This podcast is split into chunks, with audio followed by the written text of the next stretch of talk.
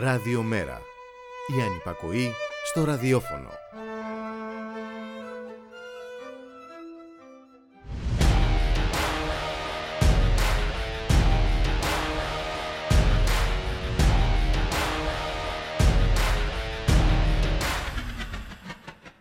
Όσο αν σύγχρονοι νέρονες βλέπουν τις φλόγες να καταπίνουν το πράσινο που έχει απομείνει, εκδίδοντας απλώς δελτία για κίνδυνο πυρκαγιάς και μήνυμα που δεν γράφεται αλλά υπονοείται. Βγάλετε τα πέρα μόνοι σας, έχουμε σοβαρότερα πράγματα να ασχοληθούμε.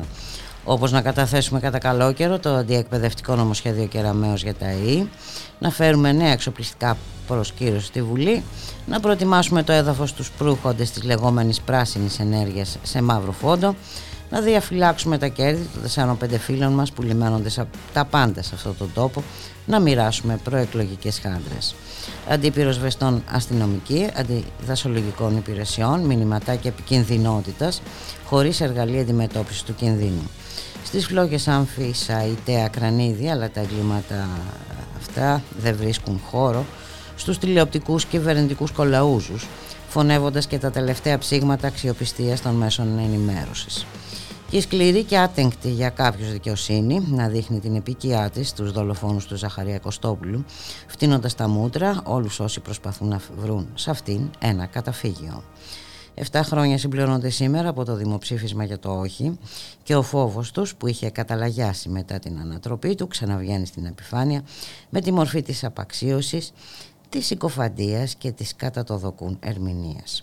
Γιατί ξέρουν ότι όπως έχει γράψει και ο Κωνσταντίνος Καβάφης, ο αρνηθής δεν μετανιώνει. Αν ρωτιόταν πάλι όχι θα ξανάλεγε. Και αυτό το ερώτημα με τον ένα ή άλλο τρόπο θα ξανατεθεί.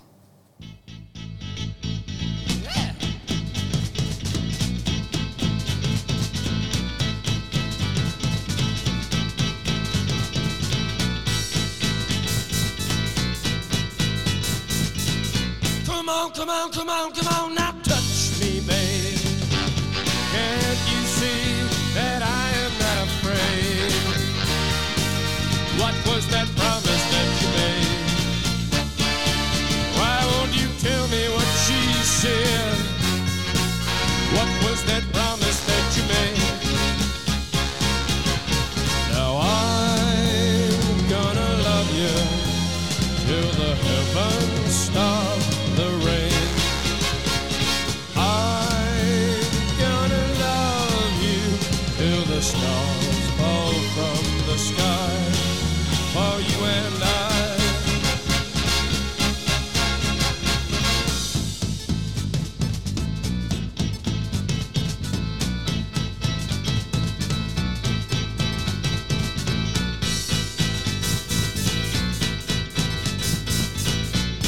on, come on, come on, come on, now touch me, babe.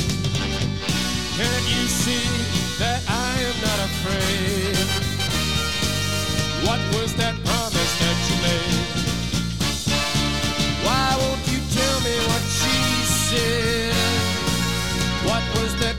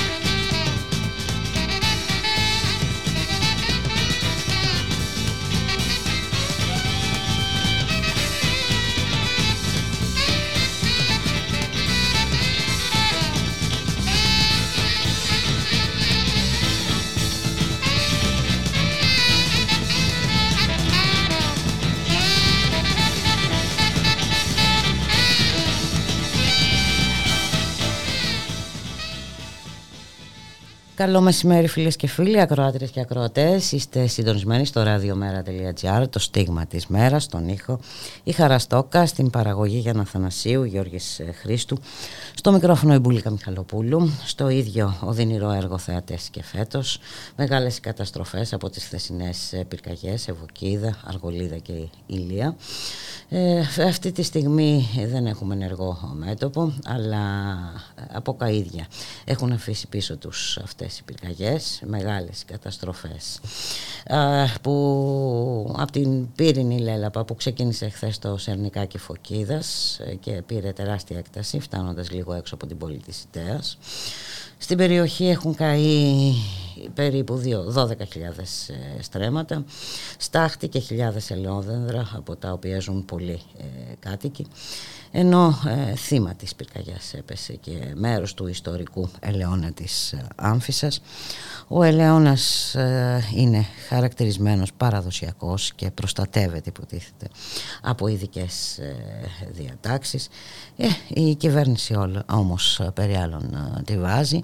Να μην ξεχνάμε την υποδοχή που είχε επιφυλάξει πέρσι στους πυροσβέστες ε, ΜΑΤ λοιπόν είχε επιστρατεύσει εναντίον του σε μια συγκέντρωση διαμαρτυρίας των πυροσβεστών. Μεγάλες φυσικά είναι οι ελλείψεις και φέτος. Οι δασικές υπηρεσίες έχουν αφαιθεί στο έλεος. Υπάρχει όμως ο χρόνος για να κατατεθεί μέσα στο καλοκαίρι το νομοσχέδιο για τα ανώτατα εκπαιδευτικά ιδρύματα. Να καλωσορίσουμε την κυρία Αλεξάνδρα Κορονέου καθηγήτρια κοινωνιολογίας πρώην τώρα της Σχολής Κοινωνικών Επιστημών στο Πάντιο Πανεπιστήμιο. Καλό σας μεσημέρι κυρία Κορονέου. καλό, καλό απόγευμα, καλό απόγευμα. Ε, πράγματι είναι πολύ θλιβερά όλα αυτά τα οποία περιγράψατε και μέσα σε όλα αυτά, δηλαδή και μέσα σε, σε, σε, σε αυτή την, τη χρονική στιγμή και ενώ τα πανεπιστήμια στην ουσία δεν λειτουργούν, είμαστε δηλαδή στο τέλος της χρονιάς, ε, αποφάσισε η κυρία Κεραμέως να κατεβάσει το, το νέο νομοσχέδιο που έχει μάλιστα θα έλεγα και αυτό το φημισμό έτσι, τίτλο «Νέοι ορίζοντες». Ναι, είναι τρομερό. Εδώ, ναι. εδώ είναι τρομερό πραγματικά, δηλαδή δεν πρόκειται για νέους ορίζοντες, είναι για το τέλος της γραμμής των οριζόντων σε ό,τι έχει να κάνει με το δημοκρατικό, το δημόσιο πανεπιστήμιο, το πανεπιστήμιο εκείνο που προσπαθούσε με νύχια και με δόντια να κρατηθεί όρθιο και τα κατάφερε στην περίοδο της πανδημίας και που προσπαθεί ακόμη και τώρα να ε, δώσει κάποιες ευκαιρίες και θα έλεγα κάποιες δυνατότητες στα πιο φτωχά παιδιά, στα παιδιά των λαϊκών οικογενειών να μπορέσουν πράγματι να ολοκληρώσουν κάποιες ε, σπουδές οι οποίες είναι αξιόλογες. Και αυτό είναι γεγονός γιατί έχει αναγνωριστεί, ξέρετε, διεθνώς ότι πάρα πολλά από τα πανεπιστήμια μας παρόλα τα προβλήματα, την υποχρηματοδότηση, την έλλειψη ε, ε, κατάλληλων κτηρίων και πάρα πολλές άλλες ελλείψεις διδακτικού και διοικητικού προσωπικού, τελικά τα καταφέρνουμε αρκετά καλά ε, σε ό,τι έχει να κάνει με τις επιδόσεις και σε ό,τι έχει να κάνει με τις γνώσεις που αποκομίζουν τα παιδιά. Και πράγματι πιστεύω ότι πρόκειται για μια πολύ, θα έλεγα έτσι, ε, εχμηρή και προκλητική απόφαση της κυρίας Κεραμέως σε ένα νόμο ο οποίος ε, δεν προλάβαμε καν να τον συζητήσουμε. 408 δηλαδή, σελίδων. Ε; 408 σελίδων και δεν θυμάμαι 300 τόσων άρθρων ε, όπου προβλέπονται τα πάντα με κάθε λεπτομέρεια. Δηλαδή δεν προβλέπεται μόνο θα έλεγα το πρώτο και το κύριο που ακούγεται κυρίως ε, και που είναι η η αυτοδιοίκηση, η κατάργηση στην ουσία του αυτοδιοίκητου των πανεπιστημίων. Την ε, οποία έχει απορρίψει, για να το πούμε κατηγορηματικά, και η Σύνοδος των Βρυτάνιων. Ε. Και η Σύνοδος των Βρυτάνιων και όλοι οι σύλλογοι των μελών ΔΕΠ, θα έλεγα σχεδόν όλοι οι σύλλογοι των μελών ΔΕΠ, οι σύλλογοι των διοικητικών υπαλλήλων, οι φοιτητικοί σύλλογοι κτλ. είναι εναντίον αυτού του νόμου.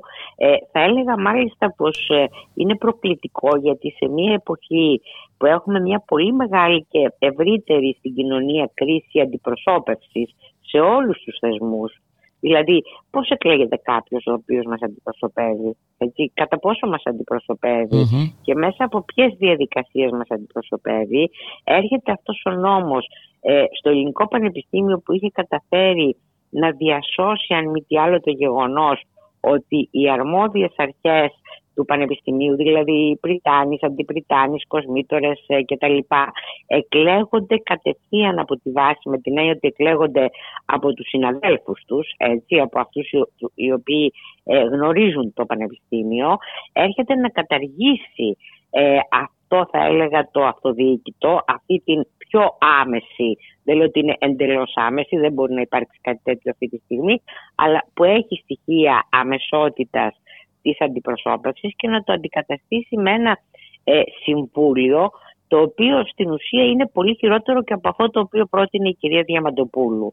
Όπου εδώ ο Πρίτανης θα έχει υπερεξουσίες, ε, κάποια άτομα θα εκλέγονται από τους συναδέλφους αλλά οι υπόλοιποι θα επιλέγονται από αυτούς και θα είναι εκτός πανεπιστημίου ε, επομένως δίνει τη δυνατότητα ε, σε, επιχειρη, σε επιχειρηματίες, δίνει σε δυνατότητα σε ανθρώπους οι οποίοι είναι άνθρωποι της αγοράς και μπορεί να γνωρίζουν κάποια πράγματα για την αγορά αλλά δεν σημαίνει ότι γνωρίζουν και πράγματα για τα πανεπιστήμια. Ε, ούτε ότι μπορούν να διαμορφώσουν γνωστικά αντικείμενα και μία σειρά άλλα πράγματα και τους δίνει υπερεξουσίες αυτή τη στιγμή. Και να πούμε, το το δεύτερο, και, ναι, ναι. ναι συγγνωμη που σας διακόπτω, ε, τους δίνει υπερεξουσίες και ναι. ε, ε, βέβαια ε, αφήνει και ανοιχτά τα ενδεχόμενα ε, συναλλαγών, μυστήριων συναλλαγών, έτσι βεβαίως, κάτω από το βεβαίως, τραπέζι. μυστήρια συναλλαγών. Ναι, ε, είναι γνωστό το πώς, το πώς γίνονται αυτά τα πράγματα ε, και αν αυτό μπορεί να έχει μια μικρότερη θα έλεγα σημασία και εμβέλεια σε σχολεία, σε πανεπιστήμια όπως είναι αυτό του Παντίου που έχει να κάνει με ανθρωπιστικές, με κοινωνικές και με πολιτικές επιστήμες που δεν ενδιαφέρεται και πολλοί κόσμος και πολλοί επιχειρηματίες θα έλεγα mm. ε, να επενδύσουν σε αυτούς τους τομείς ίσα ίσα το χαρούμενοι μάλλον ήταν που καταργήθηκε η κοινωνιολογία και οι κοινωνικές επιστήμες από το, από το Λύκειο. Αυτό όμως δεν ισχύει για την ιατρική, δεν ισχύει για την τεχνολογία, ε, δεν ισχύει για το πολυτεχνείο, έτσι δεν ισχύει επομένως για άλλες οι οποίες πράγματι μπορούν να ενδιαφέρουν ε, επιχειρηματίες. Πρόκειται λοιπόν για μια ιδιωτικοποίηση την οποία η κυβέρνηση φέρνει αυτή τη στιγμή όχι από το παράθυρο, από, από μεγάλη πύλη θα έλεγα εγώ, έτσι. Έχει ανοίξει δηλαδή τι, τις πύλες. Ε, και το δεύτερο σημείο το οποίο θέλω να επισημάνω, γιατί αφορά τους φοιτητές. και νομίζω ότι εκεί πρέπει και οι φοιτητές να το κατανοήσουν, αλλά και οι γονείς των φοιτητών, δηλαδή οι οικογένειες. Αυτό το οποίο γίνεται με την, θα έλεγα με την εγκαθίδρυση ε, πτυχίων πολλαπλών ταχυτήτων, θα το έλεγα, ε, είναι κάτι το οποίο πλήττει πάρα πολύ, έχει έντονα ταξικά χαρακτηριστικά, πλήττει πάρα πολύ τα παιδιά των πιο φτωχών, των ασθενέστερων οικογενειών και πρέπει να κατανοήσει κανείς ότι στην ουσία καταργεί τα επαγγελματικά δικαιώματα τα οποία έδιναν αυτά τα πτυχία μέχρι σήμερα. Εγώ δεν λέω ότι είναι κακό να αποφασίσει κάποιος να πάει να γίνει ψυκτικός. Και το λέω αυτό γιατί αυτή ήταν μια φράση που είχε ε, κατά κόρο χρησιμοποιηθεί έτσι ο περίφημος ψυκτικός στο, στο περιστέρι. Στο περιστέρι. Ναι. Αλλά έχει μια σημασία το γεγονός ότι όταν διαλύεις τα ίδια τα, τα disciplines όπως λέμε εμείς, δηλαδή τις πειθαρχίες, τις επιστημονικές, τα γνωστικά αντικείμενα, ε, τότε πραγματικά ε, ε, στερεί στα παιδιά από το να έχουν εκείνες τις γνώσεις και εκείνα τα γνωστικά αντικείμενα τα οποία είναι απαραίτητα για να μπορέσουν αύριο να βγουν στην αγορά εργασίας με αυτή την ειδικότητα την οποία έχουν επιλέξει, να μπορέσουν να την βελτιώσουν και να μπορέσουν να διεκδικήσουν και μια θέση στην αγορά εργασίας, δηλαδή μια, μια, μια θέση στον ήλιο αυτή τη στιγμή με την κατάσταση που επικρατεί σε μια απορριθμισμένη στην ουσία αγορά εργασίας.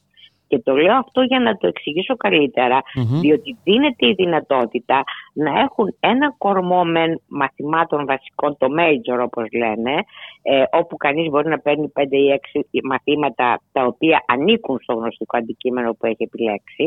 Παραδείγματος χάρη λόγω για το τμήμα που είμαι στην ψυχολογία, αλλά έχει ένα δεύτερο μέρος, τα minor όπως λέμε ε, μαθήματα, τα οποία μπορεί να τα επιλέξει από οπουδήποτε. Εκεί είναι πολύ φυσικό ένας νεαρός φοιτητής, μια νεαρή φοιτήτρια να επιλέξει κάτι το οποίο να είναι εύκολο, έτσι, για να μπορέσει να το περάσει στις εξετάσεις, ή κάτι το οποίο μπορεί να τον ενδιαφέρει γενικώ, αλλά δεν έχει κάποια συνάφεια με αυτό το οποίο έχει αποφασίσει να σπουδάσει. και βεβαίως στο τέλος συγκεντρώνει μονάδες. Κατα, καταλαβαίνετε τι εννοώ. Ε, επομένως φτιάχνεται ένα πτυχίο το οποίο έχει να κάνει με μονάδες, είναι μετρήσιμο, αλλά δεν έχει κάποιο αντίκρισμα. Θα πω για παράδειγμα ότι τα παιδιά που τελείωναν την ψυχολογία του παντιου που είχε και υψηλή βάση, δεν υπήρχε περίπτωση να μην τα πάρουν σε πολύ καλά πανεπιστήμια του εξωτερικού για μεταπτυχιακά ή για περαιτέρω Αυτή τη στιγμή πολύ αμφιβάλλω αν θα συμβεί αυτό, ε, διότι όλη αυτή η υπόθεση μοιάζει λίγο με κάποια ε, φτωχά θα έλεγα, φτηνά έτσι και χαμηλού επίπεδου αμερικανικά κολέγια, δεν μιλάμε για το Harvard, ε, βεβαίως, τα οποία θα στερήσουν τα παιδιά ακόμη και από αυτή τη δυνατότητα να μπορέσουν να κάνουν περαιτέρω σπουδές έτσι για να βελτιώσουν τις γνώσεις τους, τις ικανότητές τους, ε, τις δεξιότητές τους κτλ. Ε, μετατρέπεται δηλαδή το, το πανεπιστήμιο από αυτό που στην πραγματικότητα είναι, δηλαδή και που έχει να κάνει με το να δίνει νοητικά εργαλεία στην ουσία, έτσι, ώστε να μπορεί κανείς να επεξεργάζεται τα αντικείμενά του και να έχει ε, τις δυνατότητες να αποκτά διαρκώς γνώση πάνω σε αυτά και να βελτιώνεται, σε ένα, θα έλεγα σε σχολές κατάρτισης στην ουσία. Και όλο αυτό το ονομάζει ας πούμε βιομηχανικά πτυχία ή δεν ξέρω εγώ τι άλλο. Αναρωτιέμαι σε ποια εποχή είμαστε. Δηλαδή δεν μπορούμε να γράφουμε ότι είμαστε στην μεταβιομηχανική εποχή, στην εποχή της υψηλής τεχνολογίας και μάλιστα της άλλης τεχνολογίας και απ' την άλλη να μιλάμε για βιομηχανικά πτυχία ή για ταχύρυθμα πτυχία τα οποία κανείς μπορεί να πάρει σε ένα χρόνο. Ε, αυτό δεν είναι πανεπιστήμιο, έτσι. Είναι κάτι άλλο. Είναι κάτι διαφορετικό αυτό που φτιάχνεται. Και εγώ δεν λέω το και, πανεπιστήμιο. Και προφανώς έχει συγκεκριμένους ε, στόχους. Βεβαίως έχει. στόχους, Κυρία Κορονέου. Ναι, τους οποίους πρέπει να κατανοήσουν πολύ καλά οι φοιτητές, γιατί εγώ πιστεύω ότι αν κάποιος μπορεί ε, να ανατρέψει, θα έλεγα, αυτό το σύστημα, είναι ουσιαστικά τα νέα παιδιά. Εγώ πιστεύω πάρα πολύ στα νέα παιδιά όταν κατανοήσουν και στις οικογένειές τους, όταν κατανοήσουν τι είναι αυτό που mm τους περιμένει. Τι είναι αυτό δηλαδή που έρχεται; Για να μην μιλήσω για τις πειθαρχικές διώξεις που προβλέπονται που είναι ολόκληρες σελίδες και που αφορούν πειθαρχικές διώξεις στους καθηγητές, παραδείγματος χάρη για το πώς ε, οι καθηγητές θα είμαστε ενδεδειμένοι εντός ή εκτός πανεπιστημίου, δηλαδή σε ποια εποχή ζούμε. Αν είναι δυνατόν. Ναι. Ε, αν είναι δυνατόν, μέχρι τα παιδιά τα οποία θα μπορεί για, για, για ψιλοπίδημα θα μπορεί κανείς να τα περνάει από πειθαρχικά συμβούλια ε, με την έννοια ότι αυτό δεν έχει και νόημα. Υπήρχαν πειθαρχικά συμβούλια, υπήρχαν και υπάρχουν επιτροπές δεοντολογίας και αυτό ήταν ένα θέμα που το χειριζόταν το ίδιο το Πανεπιστήμιο, έτσι, κρίνοντας κατά περίπτωση. Άρα δεν υπήρχε κανένας λόγος όλο αυτό να γίνει νόμος ε, έτσι ώστε να έχουμε πολύ περισσότερα προβλήματα και να έχουμε βεβαίως και τα παραθυράκια εκείνα τα οποία οδηγούν σε αυθαιρεσίες, σε παρερμηνίες κτλ. κτλ. Πρόκειται κατά τη γνώμη μου για ένα κατάπτυστο νόμο. Ε, Οπισθοδρομικό, ε, με στόχο την ε, ιδιωτικοποίηση ε, με στόχο να δημιουργεί στρατιωτάκια ακούνητα γέλαστα έτσι, και, σε άμεση συνάρτηση με το τι θέλει η αγορά. Έτσι. Ναι, και να γλιτώσει και τη χρηματοδότηση γιατί αυτό είναι το κύριο. Δίνει κάποια θα έλεγα έτσι προνόμια σε ομότιμους αφιπηρετήσαντες συνταξιούχους καθηγητές. Αυτό όμως είναι σε βάρος των νέων επιστημόνων και το πανεπιστήμιο έτσι δεν θα μπορέσει ποτέ να ανανεωθεί. Διότι χρειαζόμαστε τους νέους επιστήμονες οι οποίοι θα καταλήξουν τελικά να φτάνουν σε ηλικία 50 ετών, λέω τώρα, για να έχουν μία θέση μέλους ΔΕΠ ε, και να πάρουν σύνταξη μέσα σε μία 15 ετία. Έτσι, πρόκειται δηλαδή για κάτι το οποίο ε, θεωρώ ότι, ότι πρέπει να υπάρξει η μεγαλύτερη δυνατή συσπήρωση στη Βουλή και είμαι σίγουρη ότι θα υπάρξει από τα προοδευτικά ριζοσπαστικά αριστερά κόμματα για να μην περάσει αυτό το νομοσχέδιο Και υπάρχει βέβαια και η πρώτη κινητοποίηση από την πλευρά των μελών ΔΕΠ και των φοιτητών ε, που γίνεται σήμερα. Σήμερα. Ε, Μμμ. Πιστεύω ότι θα πρέπει να συνεχίσουμε γιατί νομίζω σήμερα το καταφέρετε αν δεν κάνω λάθος. Ναι, ναι, Και κοιτάζουν, κατατέθηκε. λοιπόν, και με την πολύ- Πέμπτη εισάγεται στην Βέβαια, Επιτροπή βέβαια, Μορφ- στην, Μορφωτικών ε, Υποθέσεων. Επιτροπή Μορφωτικών Υποθέσεων. Βιάζονται πάρα πολύ. Ναι, βέβαια, διότι βιάζονται. Φαίνεται, ναι, Ναι, φαίνεται ναι. Ότι, ότι έχουν οφειλές. Θέλουν θα να έλεγα. ξεμπερδεύουν ε, με Έτσι, τις τις όποιες οποίες, ε, εκκρεμότητες θέλουν να έχουν. ξεμπερδεύουν, ναι. Ανεξαρτήτως Αλλά των νομίζω αντιδράσεων ότι- που είναι μαζικές και καθολικές ε, κυρία Κορονέου Βεβαίως, για και να που μην έχουν μιλήσουμε πολύ για την σοβαρά έλλειψη ρήγματα, διαλόγου ε, εντάξει είναι ένα έτσι Ε, θελικό πρόκειται για, θα για- λέγαμε για, για νομοσχέδιο πλήρη κατα, καταπάτηση ας πούμε δημοκρατικών διαδικασιών, δημοκρατικού πνεύματος και πραγματικά εδώ νομίζω ότι ε, μία λέξη που την έχουμε λίγο ξεχάσει, τη, η ρήξη επομένως θα έλεγα έτσι, ε, με αυτό το σύστημα νομίζω ότι είναι απαραίτητη αυτή τη στιγμή και ότι πρέπει να προωθηθεί με κάθε δύναμη. Δεν λέω πως τα πανεπιστήμια δεν πρέπει να έχουν κάποιες, να γνωρίσουν κάποιες μεταρρυθμίσεις. Δεν ήταν τέλεια, δεν είναι. Αυτό αλλά είναι κάτι κυρίως διαφορετικό. ας φροντίσουν, είναι Ε, εντελώς ε, διαφορετικό. διαφορετικό από αυτό που έρχεται στη, Από αυτό το οποίο ε, έρχεται αυτή τη στη στιγμή, Βουλή ναι. και να μην, να μην ξεχνάμε και όλα τα εμπόδια α, που έχουν τεθεί και στις ε, άλλες μορφές της εκπαίδευσης έτσι. εμπόδια Και που στις έχουν πανελλήνιες, με ακριβώς την- ναι, ναι, ναι, ναι, με Ε, τις, οι, ε, οι ελάχιστες επιλογές βάσεις στο αγωγής. χώρο της παιδείας είναι καθαρά α, ταξικές κυρία Κορονέου Ταξικές, ταξικές κατά την άποψή μου, ναι ακριβώς, ακριβώς. Αναπαράγουν δηλαδή ε, το σύστημα των κληρονόμων που έλεγε ο Μπουρδιέ, ο περίφημος Γάλλος κοινωνιολόγος, έτσι με έναν τρόπο ο οποίος είναι πασιφανής, είναι προκλητικός και φαίνεται να μην αφήνει πραγματικά ε, καμία διέξοδο και μετά από όλα αυτά βέβαια έρχεται και ο κύριος Μητσοτάκης και μιλάει για ολιστικές προσεγγίσεις της ζωής. Νομίζω ότι κοροϊδεύει τους νέους αυτή τη στιγμή ε, διότι εδώ δεν πρόκειται για ολιστικές προσεγγίσεις της ζωής, ε, ε, πρόκειται μάλλον για μια κοροϊδία ε, ε, κατάμουτρα απέναντι στα παιδιά. Και μία τα αποθέωση οποία- της επικοινωνίας, Ακριβώς. ε, κυρία Κορονέου. Ακριβώς, της επικοινωνίας, όταν ναι. βαφτίζουμε το νομοσχέδιο που καταστρέφει τις εργασιακές σχέσεις, πώς το είχε χαρακτηρίσει ο κύριος Χατζηδάκης, τέλος πάντων σαν ε, να αλλάζουν όλα ε, στον τομέα της εργασίας. Ναι, τώρα εδώ βλέπουμε νέοι ορίζοντες. Ε, Νέοι εντάξει, ορίζοντες, είπαμε, ναι, ναι, ναι, η ναι. κυβέρνηση έχει επενδύσει ε, σοβαρά, είναι η μόνη βεβαίως, της σοβαρή βεβαίως. επένδυση ε, από την αρχή νομίζω της διακυβέρνησης της, ε, στον τομέα της ε, επικοινωνίας ε, γι' αυτό και όλας Το θέμα βλέπουμε είναι και να επενδύσουμε και εμείς στη διεκδίκηση και στην αντίσταση. Εγώ, εγώ ναι, αυτό, αυτό, ε, αυτό λέω έτσι. ναι, είναι η μόνη επένδυση που μπορεί να μας γλιτώσει Που η μπορούμε- κυρία που μπορεί να μας Κορονέου γλιτώσει. γιατί Από τα βλέπουμε ότι χειρότερα. ε, ναι, ναι, δεν σταματούν ο, πουθενά είναι Πουθενά, αποφασισμένοι ε, αυτά που έχουν προγραμματίσει να, Να- να τα φέρουν να σε τα πέρας περάσουν, και να να τα ξοφλήσουν περάσουν, τους ναι. όποιους ε, λογαριασμούς τους Ναι. Ακριβώς, ακριβώς. Έχετε απόλυτο δίκιο. Ε, οπότε άλλος δρόμος δεν απομένει. Βέβαια είναι πολλά αυτά ε, που μας συμβαίνουν πολλά τα μέτωπα αλλά Πολλά, πάρα πολλά, ε, βεβαίως, εντάξει από είναι- κάπου πρέπει είναι- να ξεκινήσουμε και νομίζω ότι ο τομέας της παιδείας και της υγείας είναι, είναι, τα βασικότερα. Είναι πάρα πολύ σημαντική και νομίζω ότι είναι πολύ σωστή και η πρόταση που ακούγεται ε, ότι, ότι πραγματικά ε, παιδεία και υγεία είναι δύο τομείς οι οποίοι θα πρέπει να κοινωνικοποιηθούν με κάθε τρόπο έτσι και να στηρίξουμε αυτή την κοινωνικοποίηση ε, γιατί νομίζω ότι το αντίθετο είναι αυτό που μας οδηγεί ε, έτσι στον ολέθριο δρόμο που άλλες χώρες γνώρισαν μέσω της ιδιωτικοποίησης μέσω αυτών των συστημάτων και μάλιστα σκέφτονται πάρα πολύ την αλλαγή τους αυτή τη στιγμή. Έτσι. Ναι. Δηλαδή έχουν δει τα προβλήματα, σκέφτονται πώς να τα αντιμετωπίσουν και αντί να δούμε πώς σκέφτονται να τα αντιμετωπίσουν, σκεφτόμαστε πώς να τα φέρουμε. Αυτά τα οποία έχουν ήδη αποτύχει έτσι, στο, σε πολλές χώρες του εξωτερικού. έτσι Ε, ακριβώς είναι, είναι πραγματικά τραγικό. Είναι πραγματικά τραγικό.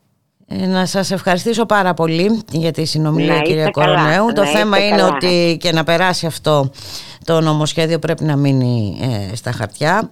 Ε, υπάρχουν. Δεν ξέρω, πάντως, ε, υπάρχουν πάντως οι τρόποι. Η αντιπολίτευση υποσχέθηκε ότι θα το πάρει πίσω.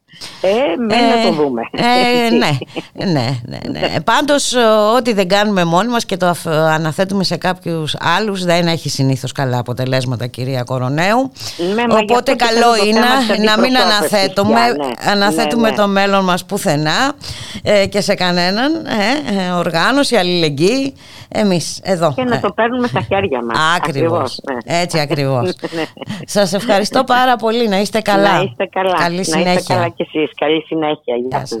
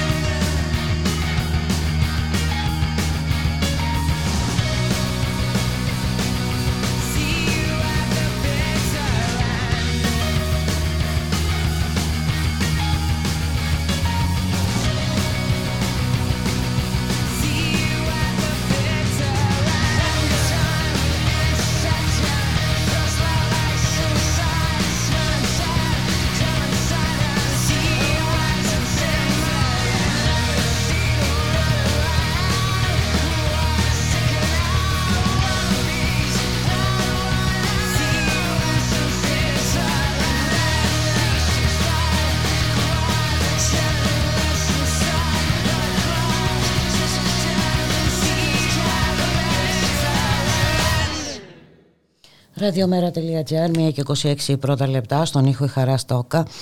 Στην παραγωγή Γιάννα Θανασίου Γιώργης ε, Χρήστου, στο μικρόφωνο η Μπουλίκα Μιχαλοπούλου. Η αδικία και μάλιστα κατ' επανάληψη είναι ένα σήκωτο και πολύ οδυνηρό βάρος και δυστυχώς ε, τη βλέπουμε παντού γύρω μας. Τη βλέπουμε στην απόφαση για το θανατηφόρο, άγριο θανατηφόρο λιτζάρισμα του Ζαχαρία Κωστόπουλου, στην υπόθεση του νεαρού Ρωμα στο πέραμα, στην υπόθεση του Βασιλή Μάγκου, στην ε, απόφαση για αποφυλάκηση του δολοφόνου του Αλέξανδρου Γρηγορόπουλου. Σήμερα έχουμε μια πρόσκληση για συγκέντρωση κατά της αποφυλάξης του Κορκονέα ε, στο μνημείο του Αλέξανδρου Γρηγορόπουλου, Μεσολογίου και Τσαβέλα. Να καλωσορίσουμε τον κύριο Γιώργο Θαλάσση, καθηγητή του Αλέξανδρου Γρηγορόπουλου. Καλό σας μεσημέρι κύριε Θαλάσση. Καλό μεσημέρι και σε εσάς. Ε, καμιά ε... φορά ειλικρινά κύριε Θαλάσση δεν ξέρω νιώθω ότι δεν μπορώ να μιλήσω από, την, ε, ε από το αίσθημα αυτό της ε, οργής δηλαδή, και, και κάθε μέρα δυστυχώς συμβαίνει και κάτι καινούριο που εντάξει, ε, επιτείνει αυτό το συνέστημα της αδικίας και της οργής. Ναι, αλλά όλα αυτά τα παραδείγματα που αναφέρατε και που είναι μόνο πολύ πολύ πρόσφατα εντάσσονται στους σκοπούς της βραδινής σημερινής συγκέντρωσης. Δεν είναι η συγκέντρωση μόνο για την αποφυλάκηση του Κορκονέα, αλλά για όλες αυτές τις αδικίες που καθημερινά διαπράττονται και με έναν τρόπο τελείως προκλητικό προς το ε, κοινό περιδικαίου αίσθημα.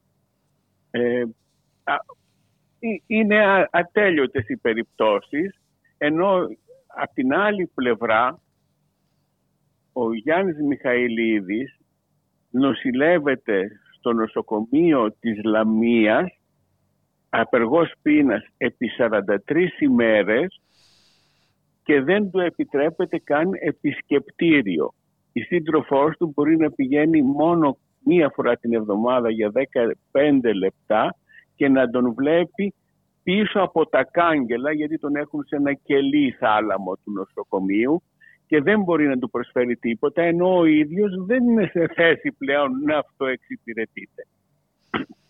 Απ' την άλλη, όπως είδατε, αποφυλάκησαν για λόγους υγείας του Φιλιππίδη και καλά έκαναν. Αλλά αυτό θα έπρεπε να είναι πιο γενικευμένο και όχι μόνο με αυτό τον σκανδαλώδη τρόπο επιλεκτικό. Αυτό είναι, πάρα πολλά ε, κύριε θέματα. Ναι. Ότι είναι ναι. επιλεκτικός και προκλητικός και συνάμα ε, αδιάφορος ε, για ό,τι προκαλεί. Ε, στον κόσμο ναι, που ενδιαφέρεται, που είναι αλληλέγγυος ε, και στον κόσμο που δεν μπορεί να δεχτεί να, τη μεταφορά αυτών των μηνυμάτων. γιατί τι, τι θα πούμε στα παιδιά μας ε, κύριε Θαλάσση, τι, τι, τι, τι, θα τους δώσουμε, τι θα προσφέρουμε; Ναι, αυτό είναι ένα πάρα πολύ μεγάλο ερώτημα. Πρέπει να απασχολήσει όλους όσους ε, έχουν παιδιά και εγγόνια, δικά τους πρόσωπα σε μια νεανική, εφηβική, παιδική ηλικία, τι θα τους απαντήσουν. Τουλάχιστον να μπορούν να απαντήσουν ότι σε αυτή τη συγκέντρωση που έγιναν πήγαν και φώναξαν και έκαναν ό,τι μπορούσαν και δεν αφήνουν τα πράγματα να προσπερνούν με αδιαφορία και κλειστά μάτια. Πραγματικά γιατί είναι ένα πολύ σοβαρό θέμα. Γνωρίζουμε ότι τα προβλήματα του κόσμου είναι πάρα πολλά αλλά ε, αυτό το θέμα της ε, δικαιοσύνης ε, νομίζω ότι είναι ένα από τα βασικότερα. Της ναι. προκλητικής αντιμετώπισης, της επιλεκτικής αντιμετώπισης. Δηλαδή δεν πρέπει να περάσει το μήνυμα ότι δεν μπορούμε να κάνουμε κάτι ότι τα πράγματα είναι έτσι δομημένα και με αυτά θα πρέπει να πορευθούμε και στο μέλλον το μήνυμα που έχει ήδη περάσει είναι ότι ο κόσμος δεν έχει εμπιστοσύνη σε αυτήν την λεγόμενη ελληνική δικαιοσύνη. Αυτό είναι το μήνυμα αυτή τη στιγμή και αυτό το μήνυμα θα πρέπει να ανατραπεί και να αλλάξει αλλά να αποκατασταθεί αυτή η έλλειψη εμπιστοσύνης. Με ποιον τρόπο δεν ξέρω, αλλά πάντως κάτι πρέπει να αλλάξει σε αυτό τον χώρο της δικαιοσύνης ή μάλλον πάρα πολλά πρέπει να αλλάξουν. Ναι, ε, πάρα πολλά πρέπει να αλλάξουν ε, και μην ξεχνάμε ότι έχουμε και ε, τη δίκη στο εφετείο της χρυσής αυγής και εκεί πρέπει να είναι να υπάρξει ισχυρή παρουσία κύριε Θαλάσση όχι μόνο μέσα όχι μόνο μέσα και έξω και έξω στον δρόμο πρέπει να υπάρχει πολύ μεγάλη παρουσία. Διότι η αίθουσα του δικαστηρίου δεν χωράει πολύ κόσμο και πάντα εφευρίσκουν τρόπους για να μην επιτρέπουν να μπουν πολύ μέσα. Να σκεφτείτε ότι σε, στη σύζυγό μου και εμένα δεν επέτρεπαν την είσοδο στο εφετείο της Λεωμίας όταν γινόταν η δίκη του Κορκονέα και το παρατήρησε η ζωή Κωνσταντοπούλου ότι δεν μας επέτρεπαν και έβαλε στη θέση του τον αστυνομικό και άφησε την πόρτα ελεύθερη να περάσουμε. Ε, διότι το, το επιχείρημά του ήταν ο COVID και δεν πρέπει να έχει πολύ κόσμο η αίθουσα. ναι. Ε, καταλαβαίνετε τώρα. Ε, ναι. Ε, ε, ε, μάλιστα, μια χαρά καταλαβαίνω το ίδιο άλλωστε έγινε και στην, κατά τη δίκη του Λιγνάδη ε, κύριε Θαλάσση και εκεί ναι, και θα δούμε και αυτή την απόφαση θα δούμε και αυτή την απόφαση και θα δούμε μετά από πόσο χρόνο θα κάνει έτσι αποφυλάκησης και θα δούμε τι, πώς θα εξελιχθεί αυτή η κατάσταση αν βέβαια βρεθεί ένοχο. Θα τα δούμε όλα αυτά. Θα τα δούμε όλα αυτά. Ε, το μόνο που μπορούμε να κάνουμε βέβαια είναι να βγούμε στο δρόμο. Να μην ξεχνάμε ότι και η υπόθεση της δολοφονίας του Αλέξανδρου Γρηγορόπουλου πώς ήρθε, πώς έφτασε στα δικαστήρια. Έτσι, μόνο μετά από την μαζική κινητοποίηση του κόσμου, ε, κύριε Θαλάσση. Μάλιστα. Αυτή η μαζική κινητοποίηση ήταν που έκανε πρωτόδικα να αποφασιστεί ο εγκλισμός του και να θεωρηθεί ένοχος ε, με άμεσο δόλο σε ευθεία βολή και σε ήρεμη ψυχική κατάσταση και να επισύρει αυτή την ποινή των ισοβίων. Αλλά στο ε, εφετείο τα πράγματα ήταν πάρα πολύ διαφορετικά. Εάν είχατε έρθει είτε στο προηγούμενο εφετείο είτε στο τωρινό για πέντε λεπτά μέσα στην αίθουσα θα βλέπατε πως το πράγμα με όλους τους τρόπους μεθοδεύεται ώστε να αποφυλακιστεί ο Κορκονίας και μεθοδεύεται με κατά τρόπο σκανδαλώδη και πραξικοπηματικό χωρίς να τηρείται η, διαδικασία που πρέπει να τηρηθεί σε τέτοιες περιπτώσεις και σε τέτοιες δίκες. Ναι, ε, οι συνήγοροι ε, της οικογένειας ωστόσο επιμένουν ε, φέρνουν πάλι το θέμα έφεραν στον Άριο Πάγο. Να δούμε ε, τι θα γίνει στη συνέχεια. Ε, εξάλλου ούτε και η επιλογή της Λαμίας ήταν τυχαία κύριε Θαλάσση. Ακριβώς για να αποφύγουν τη συγκέντρωση του κόσμου και, την, και τις διαμαρτυρίες δεν ήταν μόνο για να αποφευθεί η συγκέντρωση του κόσμου, είναι μέσα στα τευτύπια του Κούγια για να εξαντλήσει οικονομικά την οικογένεια του Γρηγορόπουλου, διότι το κόστος μιας δίκης που γίνεται σε απομακρυσμένο σημείο έχει πολύ μεγαλύτερο κόστος. Πρωτόδικα που γινόταν η δίκη κάθε μέρα, οι δικηγόροι έπρεπε να κοιμούνται σε ξενοδοχείο. Αυτό ε, ε, η δίκη κόστισε μία τεράστια περιουσία. Και βεβαίως το να γίνεται μακριά αποτρέπει και τους μάρτυρες να πάνε. Από, ε, όχι μόνο το ακροατήριο, το τυχαίο που μπορεί να πάει σε μια δίκη, αλλά και τους ίδιους τους μάρτυρες τους αποτρέπει αυτή η απόσταση και το πολύ μεγάλο κόστος. 25 ευρώ μόνο τα διόδια για να πάει στη Λαμία.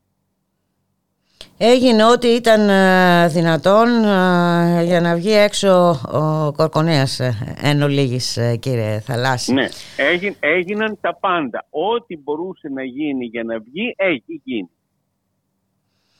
Μάλιστα. Γι' αυτό λοιπόν, για όλα αυτά που λέγαμε νωρίτερα, η απόψινή συγκέντρωση στις 8 η ώρα στη Συμβολή των Οδών Μεσολογγίου και Τζαβέλα. Μας ακούτε κύριε Θαλάσση; Ναι, ναι, ναι, ναι, ναι, σας ακούω και πάρα πολύ σας ευχαριστώ που το τονίζετε και το υπενθυμίζετε.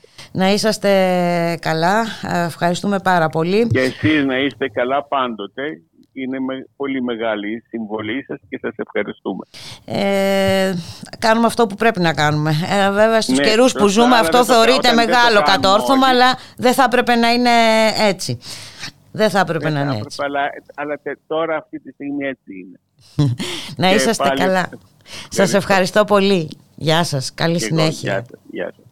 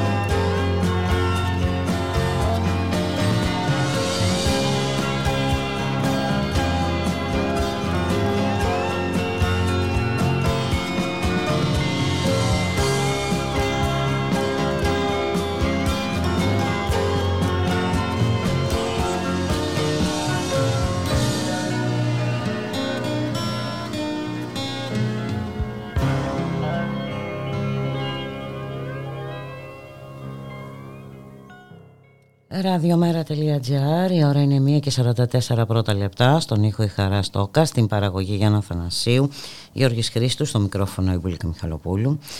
Και δεν τελειώνει η εξοπλιστική κούρσα. Πέντε νέα εξοπλιστικά προγράμματα των τριών κλάδων των ενόπλων δυνάμεων έφερε στη Βουλή, στην Ειδική Διαρκή Επιτροπή Εξοπλιστικών Προγραμμάτων και Συμβάσεων ο Υπουργός Άμυνας, καθώς συνεχίζεται η κούρσα των ατοικών εξοπλισμών. Ε, Χθες αποχώρησε από τη συνεδρίαση της Επιτροπής η Σοφία Σακοράφα εκπροσωπώντας το ΜΕΡΑ 25 σε ένδειξη διαμαρτυρίας και με συγκεκριμένες ε, καταγγελίες. Η κυρία Σακοράφα είχε ήδη απευθύνει σαφείς προειδοποιήσεις για τις κυβερνητικές μεθοδεύσεις στους εξοπλισμούς και στις δύο προηγούμενες συνεδριάσεις της Επιτροπής αλλά και με επιστολή της ε, προς τον Πρόεδρο και τα μέλη της. Η βουλευτής του ΜΕΡΑ 25 τόνισε ότι δεν υπάρχουν περιθώρια ενοχής και συνέργειας για την νομιμοποίηση μιας κατάφορας ε, όπως ε, υπογράμμισε καταχρηστικής ε, πρακτικής που μετατρέπει το έκτακτο σε μόνιμο και διαρκές. Δεν έχει καν εκπονηθεί από τις τελευταίες κυβερνήσεις το προβλεπόμενο μακροπρόθεσμο πρόγραμμα προμηθειών. Αυτή η μεθοδολογία σημειώνει η κυρία Σακοράφα με την διαρκή επίκληση κατεπήγοντος και εκτάκτων αναγκών συνεπάγεται μη ορθολογική διαχείριση αλλά και πολλαπλάσιο κόστος για τον ελληνικό λαό χρησιμοποιείται σκόπιμα από την ε, κυβέρνηση για την απόλυτη πρόσδεση στο Αμερικανατοϊκό άρμα αλλά και για να καλυφθούν άλλες αβελτηρίες. Επικαλούνται συνέχεια κρίση, τονίζει η κυρία Σακοράφα. Αν είμαστε σε κρίση η κυβέρνηση είναι υπόλογη απέναντι στον ελληνικό λαό γιατί δεν εφαρμόζει και άλλα πρωτόκολλα αντιμετώπισης όπως η διασφάλιση της πρωτογενούς παραγωγής και η ενεργειακή ασφάλεια.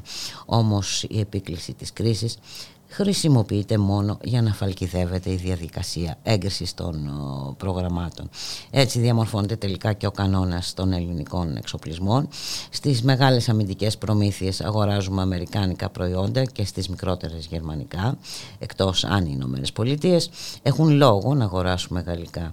Εξάλλου, όπως ε, σημειώνει η Σοφία Σακοράφα, δεν είναι καθόλου τυχαίο ότι τώρα η ελληνική κυβέρνηση με πρωτοφανή σπουδή έχει περάσει σε λιγότερο από 20 μέρες δεκάδες εξοπλιστικά προγράμματα αξίας δισεκατομμυρίων ευρώ.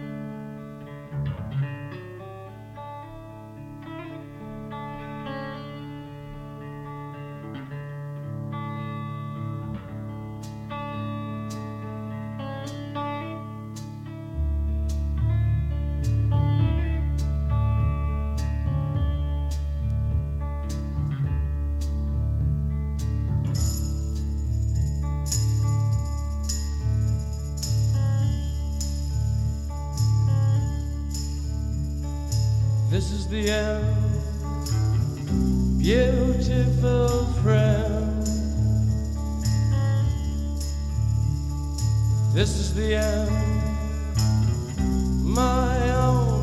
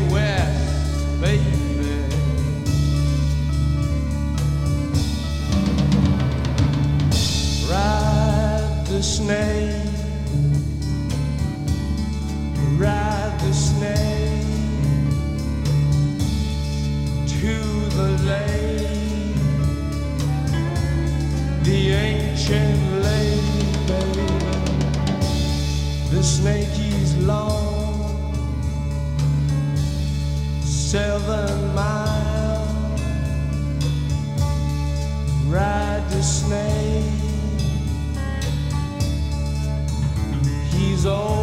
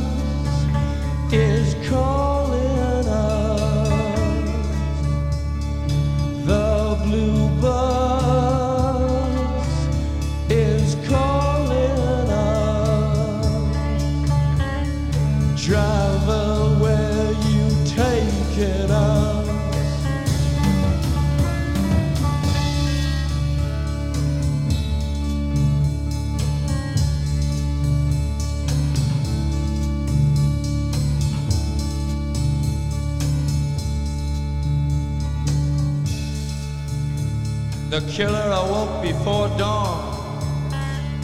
He put his boots on. He took a face from the ancient gallery and he walked on down the hall.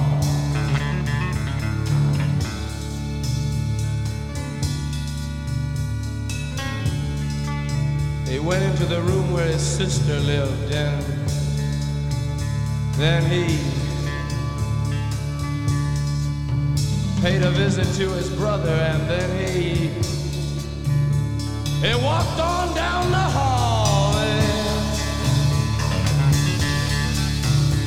And, he came to a door. And he looked inside.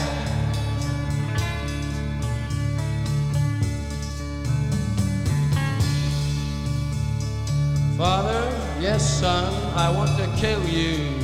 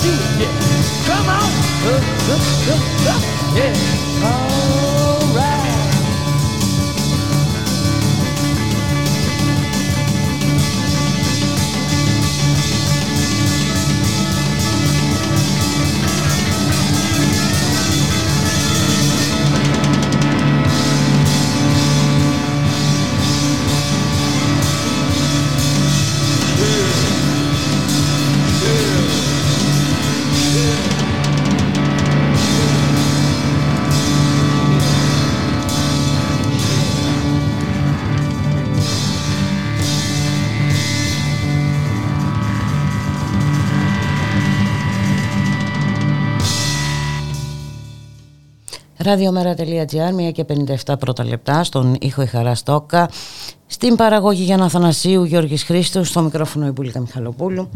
Το φόβο του ότι θα συμβεί κάτι κακό επειδή είμαστε των φτηνών λύσεων εξέφραζε ο 29χρονος ε, Χρήστος Ζορμπάς λίγες μέρες πριν ε, σκοτωθεί στις εγκαταστάσεις της γαλακτοβιομηχανίας Ήπειρος ε, στην Άρντα.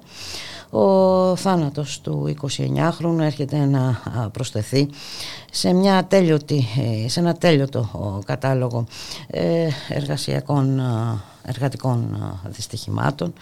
Ε, είναι τρομερό ότι δεν ε, έχει ανοίξει αυτό το θέμα των ε, εργατικών ατυχημάτων ε, που ίσως ότι κρύβεται φυσικά η επίδειοξη ε, για κέρδος που αφήνει στην άκρη τα μέτρα α, ασφάλειας.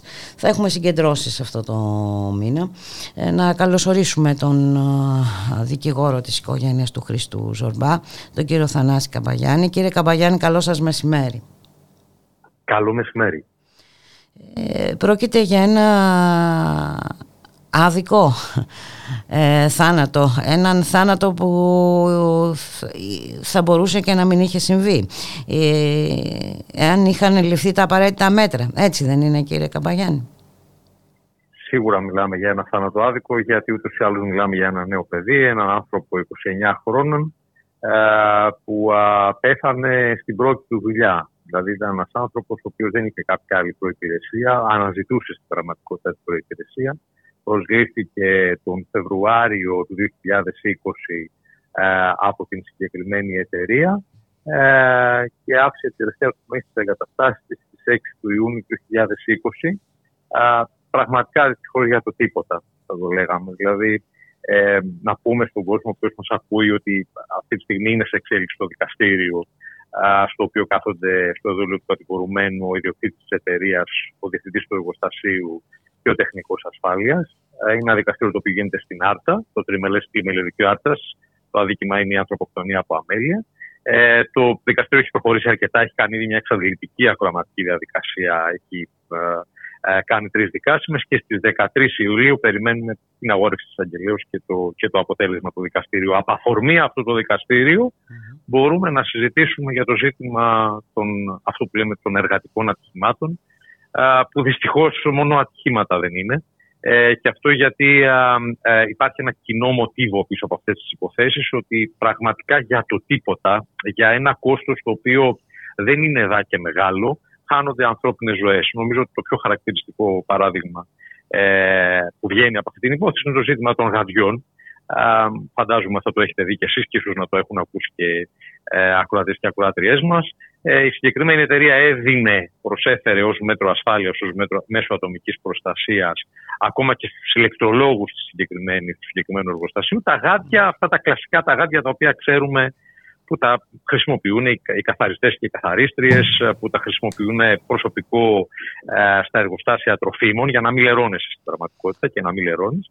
Ε, όταν στην πραγματικότητα θα έπρεπε να υπάρχουν μονοτικά γάτια ε, για τους ηλεκτρολόγους με ένα κόστος το οποίο δεν είναι εδώ και τίποτα το δραματικό, δεν είναι εδώ και τίποτα μεγάλο. Και πραγματικά, αν είχε αυτά τα γάντια ο Χρήστος Ζορμπάς, αν του είχαν χρεωθεί, αν του είχαν δοθεί, ε, θα ήταν ζωντανός. Και είναι πολύ κρίμα γιατί ήταν μια οικογένεια, πραγματικά οι γονείς του μεροκαματιάριδες άνθρωποι, οι αδελφοί του και αυτή η εργάτρια ε, στο, σε, σε, ιδιωτικό χώρο, στον ιδιωτικό τομέα, ε, θα, είχαν, θα είχαν τον άνθρωπό τους.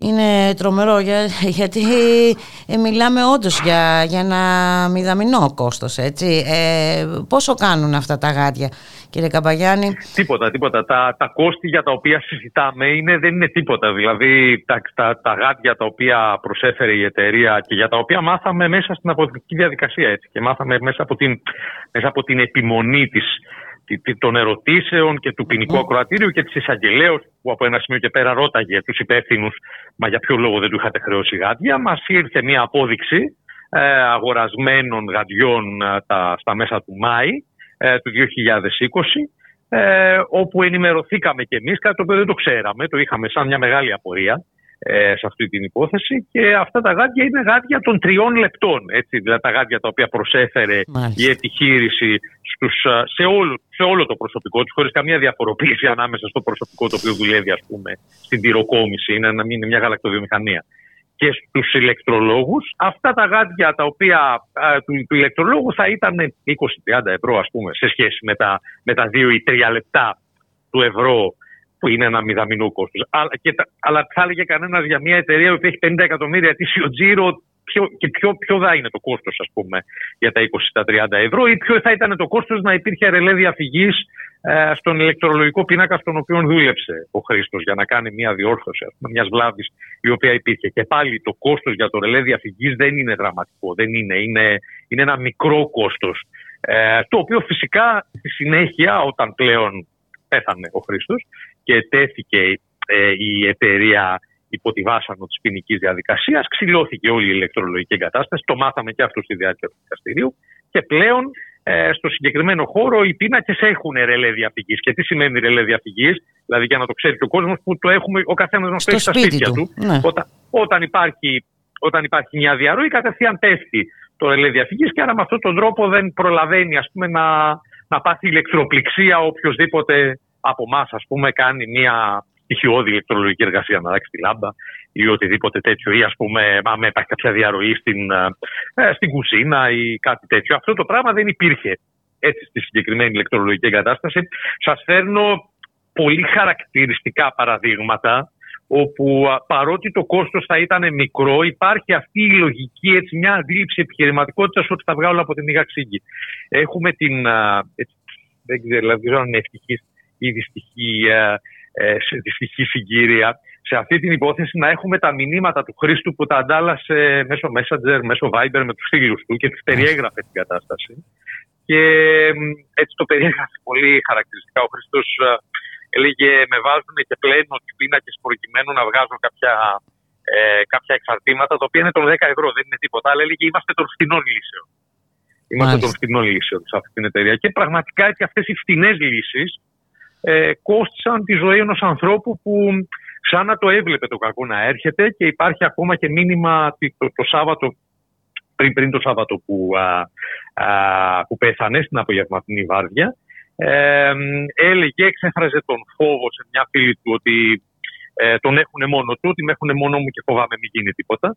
Ε, και πραγματικά εκείνο το Σάββατο ήταν που έγινε το κακό. Δηλαδή ε, είναι αυτό που λέμε. Ήταν, ήταν, το χρονικό ενός προαναγγελθέντος θανάτου. όντως.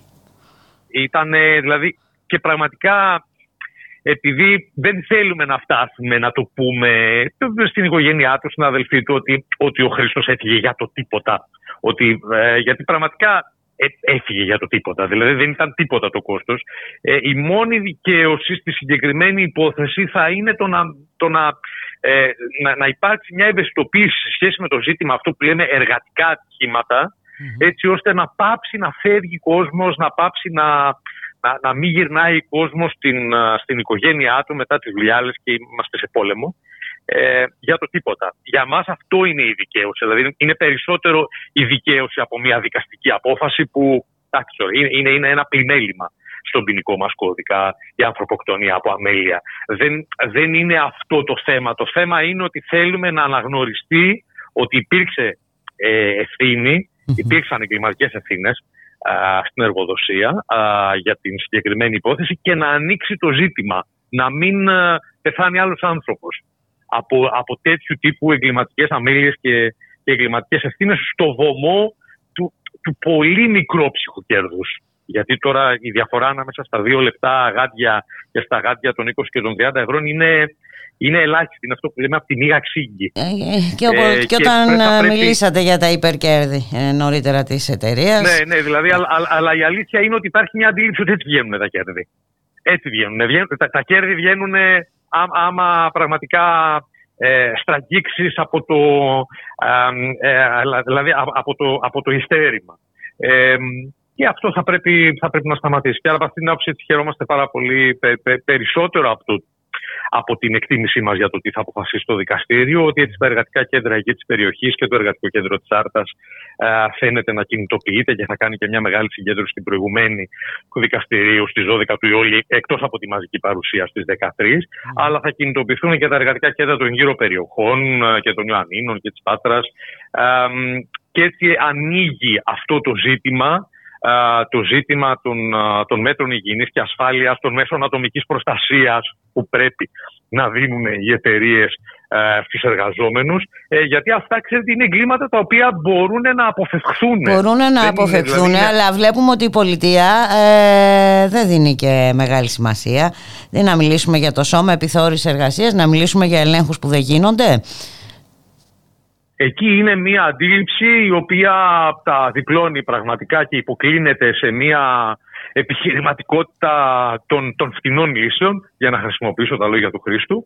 Ε, και αυτό είναι κάτι το οποίο είναι μια πολιτική επιλογή. Είναι μια πολιτική επιλογή το σώμα τη επιθεώρηση εργασίας να βρίσκεται στην κατάσταση της υποστελέχωσης και της αδυναμίας στην οποία βρίσκεται. Να πούμε εδώ βέβαια ότι εν προκειμένου στη συγκεκριμένη υπόθεση η έκθεση του uh, σώματος της επιθεώρησης εργασίας είναι καταδικαστική για την, uh, για την εταιρεία, δηλαδή αναφέρει ρητά ότι δεν υπήρχε δηλαδή, διαφυγής, ότι uh, ήταν εκείνη την ημέρα μονοβάρδια ο Χρήστος Ζορμπάς αναφέρει την κατάσταση στην οποία βρισκόταν το σημείο, το πατάρι στο οποίο χρειάστηκε να ανέβει που είχε χαμηλό, μη επαρκή φωτισμό. Δηλαδή αναφέρει την κατάσταση έτσι όπως ήταν. Ναι, το θέμα είναι τι να το εκ των υστέρων κύριε Καμπαγιάννη. Έτσι, δεν είναι; Ότι, ότι αυτά είναι, ότι αυτά είναι ε, έρχονται αργά και στην πραγματικότητα είναι και, είναι και λίγα.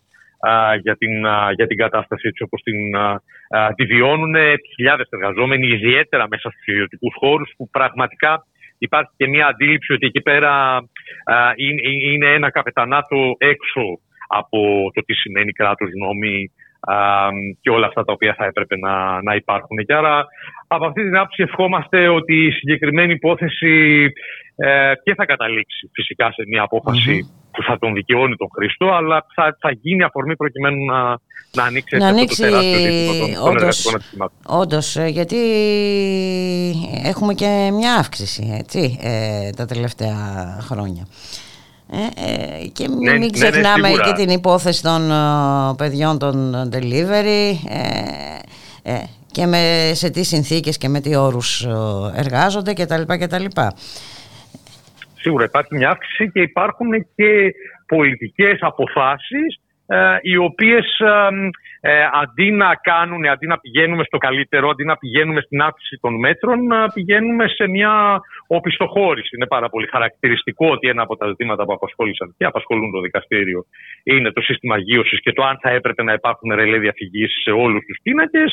Και η αλήθεια είναι ότι μία από τις πρώτες αποφάσεις της παρούσας κυβέρνησης τον Δεκέμβριο του 2019 ήταν να κάνει πιο ελαστικό το πλαίσιο για τις μεγάλες βιομηχανικές εγκαταστάσεις, για την ύπαρξη ρελέ διαφυγής σε ηλεκτρολογικούς πίνακες, ε, κάτι το οποίο αποτέλεσε και αφορμή μιας εσωτερικής αλληλογραφίας, η οποία υπάρχει μέσα στη δικογραφία και που δημοσιοποιήθηκε σήμερα στην εφημερίδα Ριζοσπάστης και στο, στο 902, όπου η συζήτηση η οποία γίνεται εσωτερικά ανάμεσα στους υπεύθυνους ασφάλειας του εργοστασίου είναι ότι πλέον δεν είναι απαραίτητη στις βιομηχανικές εγκαταστάσεις. Δεν και καλά ύπαρξη ρελέ διαφυγής. Και θα πρέπει να δούμε πόσα έξοδα θα εξοικονομήσουμε, πόσα χρήματα μπορούμε να εξοικονομήσουμε από την συγκεκριμένη ιστορία. Δηλαδή το, δηλαδή το κέντρο ε, με το οποίο γινόταν η συζήτηση, το κριτήριο με το οποίο γινόταν η συζήτηση δεν ήταν η ασφάλεια των εργαζόμενων, αλλά ήταν το πώς, τι θα κοστίσει. Τι, πώς θα γλιτώσουμε ε, ε, κάποια, κάποια, χρήματα, ας πούμε. Ναι, ναι. Ε, που εντάξει, τώρα άμα μιλάμε και για τα ρελέ διαφυγής, μιλάμε για ένα κόστος 40 ευρώ. Έτσι, εντάξει, δηλαδή, είναι τρομερό. Όπως είπατε κι εσείς, είναι κάτι που, το έχουμε και στο σπίτι μας. Έτσι. Δεν είναι, ναι, ναι, έτσι, δηλαδή, δηλαδή ε, είναι είναι ένα ζήτημα το οποίο δεν, δεν θα έλεγε κανένας ότι ακόμα και μεγαλύτερο να ήταν το κόστος. Αλλά όταν μιλάμε για εταιρείες οι οποίες είναι μεγάλες εταιρείες τώρα, έχουν ε, εκατομμύρια τζίρο και εκατομμύρια κέρδη, ε, είναι περισσότερο μια αντίληψη ότι αυτός είναι ο τρόπος με τον οποίο βγαίνουν τα χρήματα. Έτσι, με την συμπίεση του κόστους και του εργατικού κόστους και, ε, και του κόστους για τα, για τα μέτρα υγιεινής και ασφάλειας. Και είναι αυτή η αντίληψη, η οποία πρέπει, αυτή η κερδοσκοπική αντίληψη, η οποία πρέπει να, να, να αποδοκιμαστεί και να, και να πληγεί. Ε, και να απαιτήσουμε να ληφθούν μέτρα. Όλα αυτά που λέμε, ξέρετε, με, παρα, με παραπέμπουν και στο τι γίνεται στο τουρισμό, κύριε Καμπαγιάννη, και στην άρνηση, υποτίθεται, των νέων να εργαστούν. Πώς να εργαστούν κάτω από αυτές τις ε, συνθήκες. Ε, ναι, ε, πραγματικά. Σήμερα στην Καθημερινή το δημοσίευμα το οποίο μιλάει για μετά από τους 50.000 που απουσιάζουν στον τουρισμό, 200.000 απουσιάζουν στις κατασκευές. Διαμαρτύρονται κιόλας οι εργοδότες μετά ότι λόγω των συνθήκων που επικρατούν στην πραγματικότητα απουσιάζουν οι εργαζόμενοι. Ε, ας δώσουν περισσότερα χρήματα. Ε, ας πάρουν και μέτρα ασφαλείας. Α μην υποτιμούν. Οι εργαζόμενοι, δηλαδή. Ε, εντάξει, είναι δυνατόν. Δηλαδή. Είναι υποτίμηση ε, της ανθρώπινης ε, ζωής και αξιοπρέπειας, κύριε Καπαγιάννη. Ε, Έτσι. Είναι πολύ χαρακτηριστικό ότι ένα από τα μηνύματα τα οποία έχει ο Χρήστος στα στο Messenger, ας πούμε, μιλώντας με φίλους του, ε, είναι ότι επειδή ο ίδιος αγόρασε τα μέσα προστασίας τα οποία είχε πάρει και κάποια, ε, και κάποια εργαλεία, ότι λέει εντάξει τελικά μου βγαίνει πιο φθηνά να μην δουλεύω ε, με, με, τον τρόπο με τον οποίο ας πούμε, κινούνται τα πράγματα, γιατί στην πραγματικότητα έπρεπε διαρκώς να αγοράζει πράγματα, έπρεπε. Ε, και εντάξει, φυσικά για ένα νέο άνθρωπο είναι πάρα πολύ κρίσιμο το ζήτημα της προπηρεσία. Είναι πάρα πολύ κρίσιμο να πάει κάπου να δουλέψει έτσι ώστε να μπορεί μετά να το χρησιμοποιήσει για, τη, για τα μελλοντικά του βήματα. Και άρα αντιλαμβάνεστε ότι είναι και εκείνη η στιγμή, η στιγμή που ο νέος εργαζόμενος δεν έχει την προπηρεσία του, είναι και η πιο ευάλωτη στιγμή του. Είναι η στιγμή στην οποία δεν μπορεί εύκολα να φύγει, δεν μπορεί εύκολα να πει όχι. Έτσι θα πει το ναι προκειμένου να τη μαζέψει την προπηρεσία, πόσο δε μάλλον όταν πρόκειται για ένα παιδί που, α, από μια φτωχή οικογένεια, με τον πατέρα του οικοδόμο, τη, τη μητέρα του γαζότρια, με τον ίδιο να έχει βγάλει ένα ΤΕΙ και που να, να πρέπει να, να δουλέψει, να πρέπει να εργαστεί, γιατί αλλιώς δεν υπάρχει, α, δεν υπάρχει άλλος δρόμος προκειμένου να ζήσει μια οικογένεια. Ε, αυτή, αυτή, πάνω σε αυτή την ευαλωτότητα ναι, έρχεται και η απουσία των, μέσων, ε, των μέτρων της ασφάλειας και της υγιεινή και, έτσι, και έτσι γίνονται τα εργατικά ατυχήματα, τα οποία μόνο ατυχήματα δεν είναι. Άμα τα καταλάβει κανείς δηλαδή με αυτή τη διάσταση, καταλαβαίνει ότι είναι απόλυτα δομημένα και προβλέψιμα ε, γεγονότα στα πλαίσια αυτής της, της εκμεταλλευτικής σχέσης. Ας ανοίξει λοιπόν αυτό το θέμα. Ε, είπατε και εσείς είναι μεγάλες οι κινητοποιήσεις. Έχουμε συντονισμό πολλών εργατικών κέντρων. Ε, πρέπει να ανοίξει και δεν πρέπει να ε, όχι μόνο να ανοίξει, να επεκταθεί και εν πάση περιπτώσει ε, κάποια στιγμή να αντιμετωπιστεί. Ε, γιατί είναι δηλαδή πραγματικά αυτό που είπατε, είναι τρομερό και να το σκεφτείς ότι ένας νέος άνθρωπος έφυγε, έφυγε πραγματικά για το τίποτα. Είναι, είναι τρομερό. και τώρα μιας και σας έχουμε μαζί μας κύριε Καπαγιάννη, θα ήθελα και το σχολείο σας για την απόφαση αποφυλάκησης του κατηγορούμενου Μεσίτη στην στο λιτσάρισμα, στη δολοφονία του Ζαχαρία Κωστόπουλου είναι πολύ συχνές ε, αυτές οι μεροληπτικές αποφάσεις της ε, δικαιοσύνης κύριε Καμπαγιάννη. Ε, πραγματικά δεν ξέρω. Ε, δηλαδή και προκλητικές για το κοινό περί δικαίου αίσθημα έτσι, γιατί και στην περίπτωση την οποία χειρίζεστε και εσείς του νεαρού Ρωμά στο πέραμα και στην περίπτωση του Βασίλη Μάγκου και στην περίπτωση ε, του δολοφόνου του Αλέξανδρου Γρηγορόπουλου. Βλέπουμε μια δικαιοσύνη που λειτουργεί ε, για κάποιους ε, πολύ προστατευτικά, για κάποιους άλλους εκδικητικά. Έτσι αναφέρομαι βέβαια στην υπόθεση του Γιάννη Μιχαηλίδη. Έτσι είναι όπως το λέτε και εγώ προσωπικά υιοθετώ και τα αυτά τα οποία αναφέρει α, η Ελένη Κωστοπούλου, η μητέρα του Ζάκ, στη δήλωσή της και τις δηλώσεις των, α, των συνηγόρων της, α, της Άννης Παπαρούσου, της κ. της Παπαπαντολέων.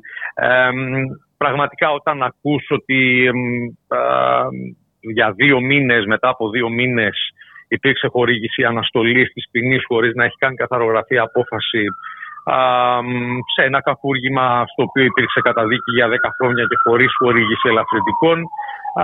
Μιλάμε για την ακύρωση στην πραγματικότητα μιας απόφασης του μεικτού ορκωτού από, από ένα δικαστήριο πλέον μονάχα τακτικών δικαστών, το οποίο δεν είχε καν την δυνατότητα να δει τη δικογραφία και τα πραγματικά περιστατικά, δεν είχε καν τη δυνατότητα να, να έχει την, την απόφαση εγγράφος. Και άρα αυτά είναι στοιχεία τα οποία μας, μας ξενίζουν ε, και πραγματικά μας δημιουργούν μια αίσθηση διαφορετικών μέτρων και σταθμών ε, γιατί αυτό είναι και πάρα πολύ κρίσιμο. Δηλαδή πέραν από όλα τα υπόλοιπα υπάρχει και το ζήτημα του να υπάρχει μια αίσθηση ε, στους ανθρώπους οι οποίοι απευθύνονται στη δικαιοσύνη αναλογικότητας και, και δεν υπάρχει αυτή η αίσθηση της αναλογικότητας. Δηλαδή ε, υπάρχει μια αίσθηση ότι κάποιος μπορεί να, επειδή ίσως δεν θεωρείται η ζωή η οποία χάθηκε τόσο άξια να βιωθεί, τόσο άξια να προστατευτεί από την ένωμη τάξη μας. Είναι δυνατόν κάποιος να εκτίσει δύο μήνες στη φυλακή και να, α, και να απελευθερωθεί. Ενώ αντίθετα στην περίπτωση του Γιάννη Μιχαηλίδη, που αναφέρατε, α, όπου δεν έχουμε την απώλεια κάποιας ανθρώπινης ζωής, έχουμε αδικήματα κατά της ιδιοκτησίας, έχουμε ληστείες κατά τραπεζών. Θα πει κάποιος, και αυτά έχουν τα Ωραία, ναι. Αλλά, ε, φυλακίστηκε, εξέτησε την ποινή του και υπάρχουν οι προποθέσει να βγει. Ε. Ακριβώς. Και εκεί πέρα, όταν τίθεται το ζήτημα της υφόρων απόλυση ενός άλλου θεσμού, όπως είναι και η αναστολή μέχρι την, α, την, την, την εφετειακή απόφαση, είναι ένας άλλος θεσμός σημαντικός η υφόρων απόλυση, α, όπου έχει εκτιθεί ένα πολύ μεγάλο κομμάτι της ποινής εντός της φυλακής και πραγματικά τα έχει εκτίσει τα νόμιμα ο Μιχαηλίδης. Εδώ, σε αυτή την περίπτωση, έχουμε μια δικαιοσύνη η οποία είναι αυτό που λέμε άτεγκτη. Έτσι. Δεν, δεν, δεν χορηγεί, ας πούμε, το, το συγκεκριμένο, ε, το, το, το, το, συγκεκριμένο ενδικό μέσο. Υπάρχει μια προφανής έλλειψη αναλογικότητας την οποία τη νιώθει η κοινωνία, την, την καταλαβαίνει βοά ε, και αυτό είναι κάτι που θα πρέπει να το αντιμετωπίσει η δικαιοσύνη γιατί αν δεν το αντιμετωπίσει τότε χάνει την πηγή της νομιμοποίησής της και η πηγή της νομιμοποίησής της είναι το να το να πιστεύει και το να καταλαβαίνει η κοινωνία ότι αυτός ο θεσμός αποδίδει τελικά δικαιοσύνη. Ε, αυτό δεν είναι ποινικός λαϊκισμός. Δεν, είναι, ε, δεν σημαίνει ότι δικάζει το κοινό περί δικαίου αίσθημα. Σημαίνει όμως ότι τελικά με κάποιον τρόπο οι αποφάσεις της δικαιοσύνης ε, θα πρέπει να νομιμοποιούνται από την αίσθηση της κοινωνίας ότι μπορείς να, να απευθύνεσαι σε αυτήν και, να, και, και η δικαιοσύνη να αποδίδεται και να μην επιλέγεις το δρόμο της αυτοδικίας. Mm. Αυτό, αυτό είναι το τι προσπαθεί να αποφύγει ε, η δικαιοσύνη ως ένας ε, οργανωμένους θεσμούς της, ε, της ένωμης τάξης. Και βέβαια επειδή έχουμε και το εφετείο της χρυσής Αυγής ε, καταλαβαίνουμε ότι όλα αυτά έχουν μια ιδιαίτερη ε, σημασία όπως καταλαβαίνουμε ότι πρέπει να υπάρχει και ισχυρή ε, παρουσία κύριε Καπαγιάννη Ε, ναι, γιατί αν κρίνουμε από αυτές Σίγουρα τις έχουμε- αποφάσεις έχουμε κάθε λόγο νομίζω να ανησυχούμε. Σίγουρα έχουμε αύριο και την, α, α, και την νέα δικάσιμο, την δεύτερη δικάσιμο της, α, του εφετείου της δίκης της, α, της Χρυσής Αυγής, όπου θα δούμε, θα αποφασιστεί κιόλας και το αίτημα της αναβολής το οποίο έχει υποβάλει ο κατηγορούμενος Μιχαλολιάκος. Θα δούμε πώς, το, τα, πώς θα το χειριστεί το δικαστήριο. Ε, πραγματικά η, πα- η παρουσία του κόσμου ε, οι, οι συνθήκε δημοσιότητα, τα παρατηρητήρια τα οποία έχουν υπάρξει ξεκινώντας από τη δίκη της Χρυσής Αυγής στην Πρωτόδικη και στη συνέχεια υπήρξαν και σε μια σειρά από άλλες δίκες, θεωρώ ότι είναι ένα α, α, πολύ σημαντικό κρατούμενο της δίκης της Χρυσής Αυγής. Το, ότι- το ότι υπήρξε αυτή η επιμονή στο ζήτημα της δημοσιότητας. Νομίζω ότι όλα αυτά ε, ε, ε, είναι βοηθητικά στην απόδειξη της δικαιοσύνης γιατί ε, και οι θεσμοί της δικαστικής εξουσίας πρέπει να έχουν την αίσθηση ότι η κοινωνία τους, κοι- τους κοιτάει Τους κοιτάει. ε, τους κοιτάει παρατηρεί. και άρα, ε, Ναι. περιμένει, τους παρατηρεί, τους παρακολουθεί. Έτσι, αυτό είναι κάτι το οποίο κανένας δεν μπορεί να το στερήσει από την κοινωνία, κανένας δεν μπορεί να το, ε, να το στερήσει από τους πολίτες. Ε, και αυτό τουλάχιστον το μηχανισμό εμείς ε, κάνουμε την απευθύνση στον κόσμο να τον, α, ε, να τον αξιοποιήσει ε, και, να, ε, μπο- και, να, και, να, και να αξιώσει εν πάση περιπτώσει, την απόδοση της δικαιοσύνης πλάι στα θύματα τα οποία ούτως ή άλλως έχουν και δικονομικό ρόλο στην α, συγκεκριμένη υπόθεση. Σας ευχαριστώ πάρα πολύ κύριε Καπαγιάν για τη συνομιλία. Καλή συνέχεια. Να είσαστε καλά. Να είστε καλά, καλό μεσημέρι. Γεια χαρά.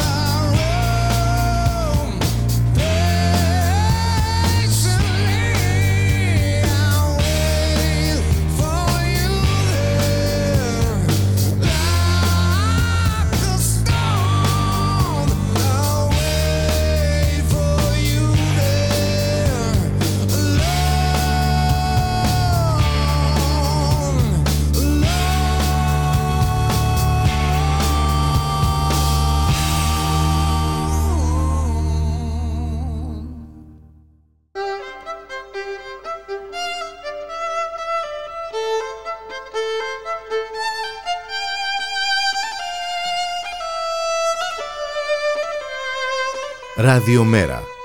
Η ανυπακοή στο ραδιόφωνο.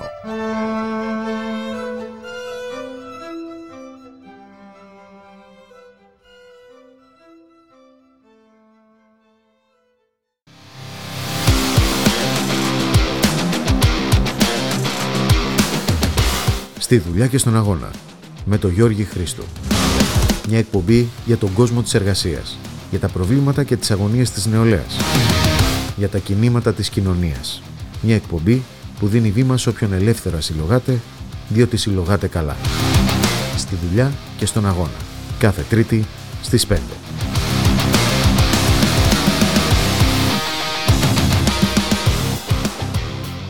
Βέτο.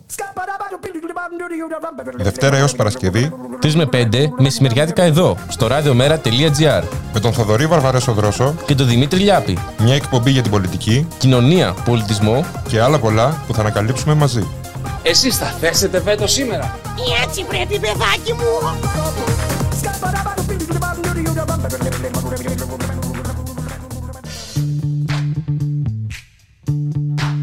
Πολύχρωμα μικρόφωνα. Με την Ιώβη Μαραγκού κάθε Παρασκευή 5 με 6. Μία εκπομπή που δίνει φωνή σε όλα.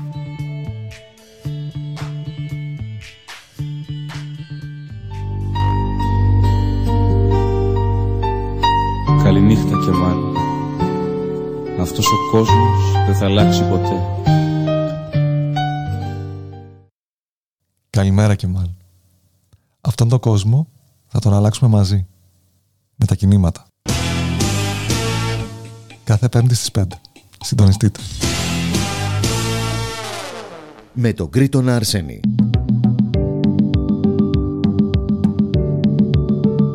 Ίχνη της πόλης. Κάθε Τρίτη, 6 με 7 το απόγευμα, κάνουμε ένα νοερό περίπατο σε ενδιαφέροντα σημεία της Αθήνας. Με την Εφη Παύλου Γεωργάτου, στο Ράδιο Μέρα.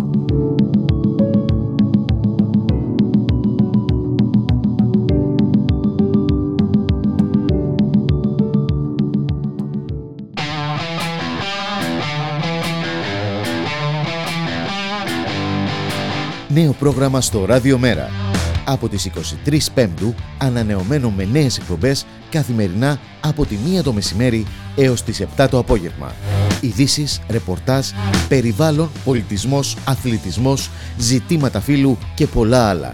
Συντονιστείτε.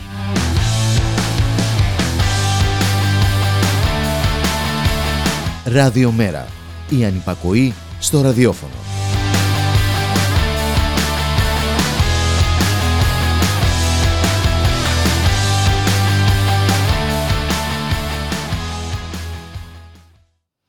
Ραδιομέρα.gr, 2 και 29 πρώτα λεπτά, στον ήχο η Χαραστόκα, στην παραγωγή Γιάννα Θανασίου, Γιώργης Χρήστου, στο μικρόφωνο η Μπουλίκα Μιχαλοπούλου, πλεονάζον προσωπικό σε αυτή τη χώρα, αστυνομικοί και ε, παπάδες.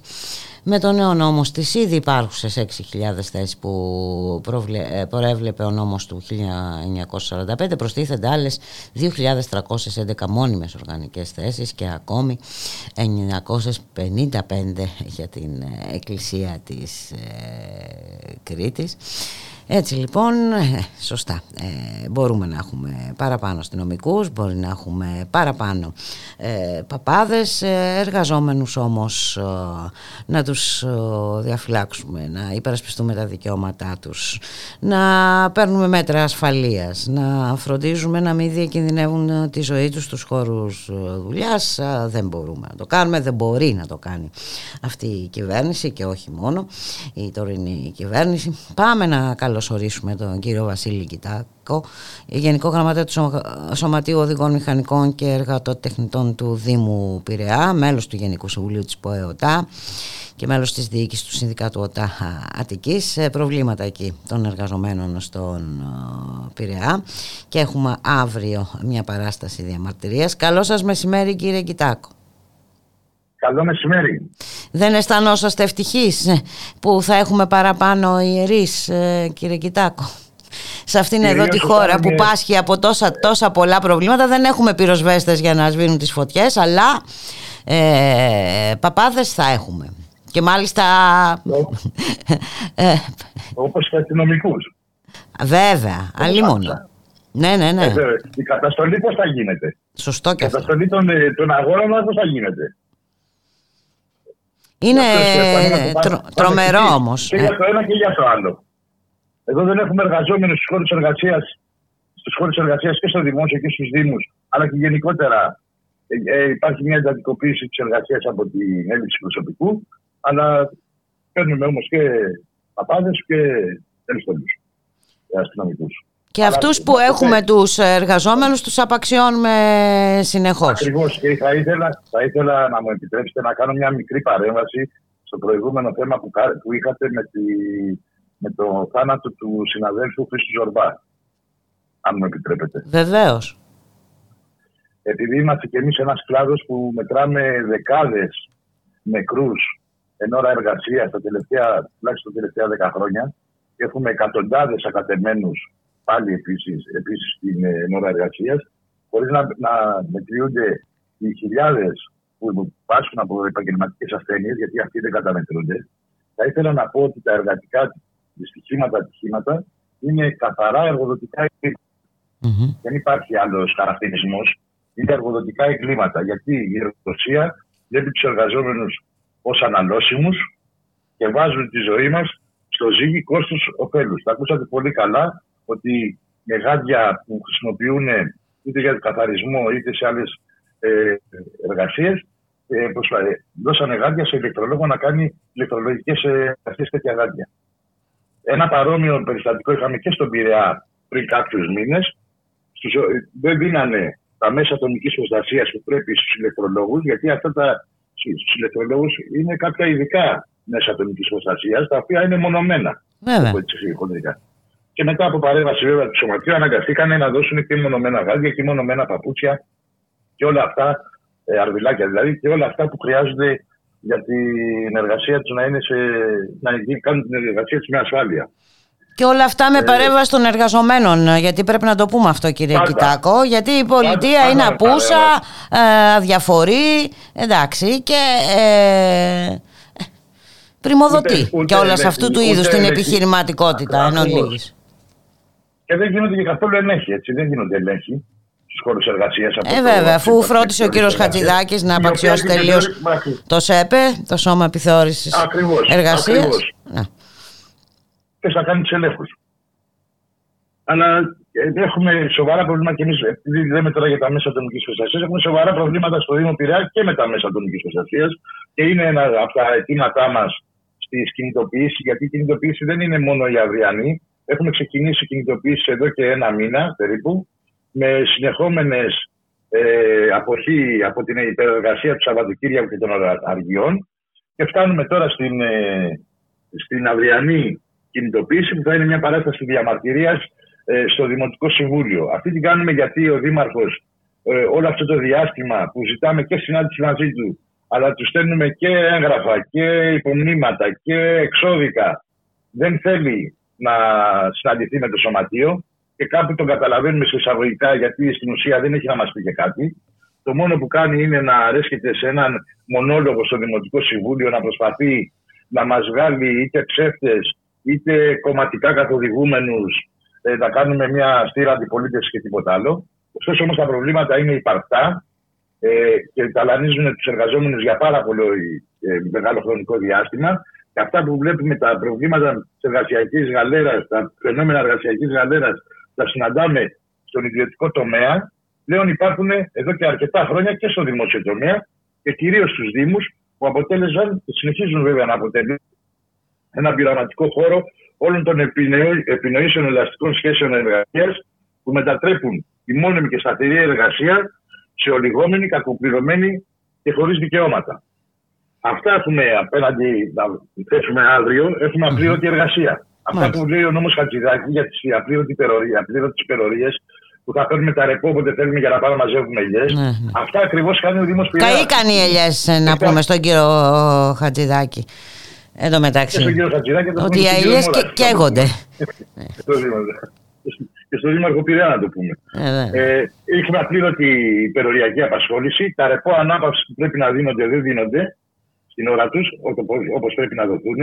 Και πολλές φορέ δεν δίνονται και καθόλου με αποτέλεσμα οι συμβασιούχοι να τελειώνει η σύμβασή τους να, να απολύονται και να μένουν μέσα τα ρεπό και πολλές φορές και η άδεια, η κανονική τους άδεια. Μάλιστα. Έχουμε μια καταστρατήγηση της συλλογικής σύμβασης και της 32ωρη υποχρεωτικής εβδομαδιαίας απασχόλησης που ορίζει η, σύμβαση, η συλλογική σύμβαση εργασίας μας. Έχουμε άθλιες συνθήκες υγιεινής και ασφάλειας στους χώρους εργασίας. Και αυτά δεν τα λέμε εμείς. Έχουν έρθει και δημοτικές παρατάξεις και έχουν κάνει, μετά από έτοιμά τους, έχουν κάνει επίσκεψη στο χώρο εργασίας του αμαξοστασίου και έχουν δει ε, με, τα, με τα μάτια τους το τι επικρατεί μέσα στο χώρο του αμαξοστασίου. Τα, τα ΜΑ παρελθόντων ετών που δεν έχουν δοθεί, όπως δεν δίνονται και όλα αυτά που δικαιούμαστε ε, το χρόνο αυτό που έχουμε. Δικαστικές ε, αποφάσεις έχουμε αναγκαστεί να, να προσφύγουμε σε δικαστήρια για να κερδίσουμε τα αυτονόητα, τα δεδουλευμένα μας. Έχουμε κερδίσει αποφάσεις. Από το Φεβρουάριο έχει κοινοποιηθεί η απόφαση στο Δήμο Πειραιά και ο Δήμος Πειραιά δεν ε, καταβάλει, παρόλο που υπάρχει δικαστική απόφαση, δεν, δεν καταβάλει τα χρήματα στους εργαζόμενους, αυτά που χρωστάει. Και επιπλέον έχουμε και μια επιλεκτική, ε, επιλεκτική στήριξη συμβασιούχων. Όταν αυτοί πηγαίνουν με δικαστικές ε, διεκδικήσεις να, να προσπαθήσουν να μονιμοποιηθούν, να μετατρέψουν τη σύμβασή τους από ορισμένου χρόνου σε αορίστου χρόνου. Εκεί έχουμε μια μια επιλογή σε καλά και κακά παιδιά. Δεν ξέρω πώς το τέτοιο δήμα, παρόλο που υπάρχουν ομόφωνες αποφάσεις του Δημοτικού Συμβουλίου που λέει ότι οι συνάδελφοι αυτοί τους χρειαζόμαστε λόγω της μεγάλης έλλειψης προσωπικού που υπάρχει. Τους χρειαζόμαστε. Καλύπτουν πάγιες και διαρκείς ανάγκες και κυρίως καλύπτουν, συγκριτούν τις ανάγκες της λαϊκής οικογένειας. Παρόλο που υπάρχουν τέτοιες αποφάσεις, ο Δήμο ο Δήμος στέλνει την νομική υπηρεσία και να κατηδικεί με τους ε, με τους συμβασιούχους.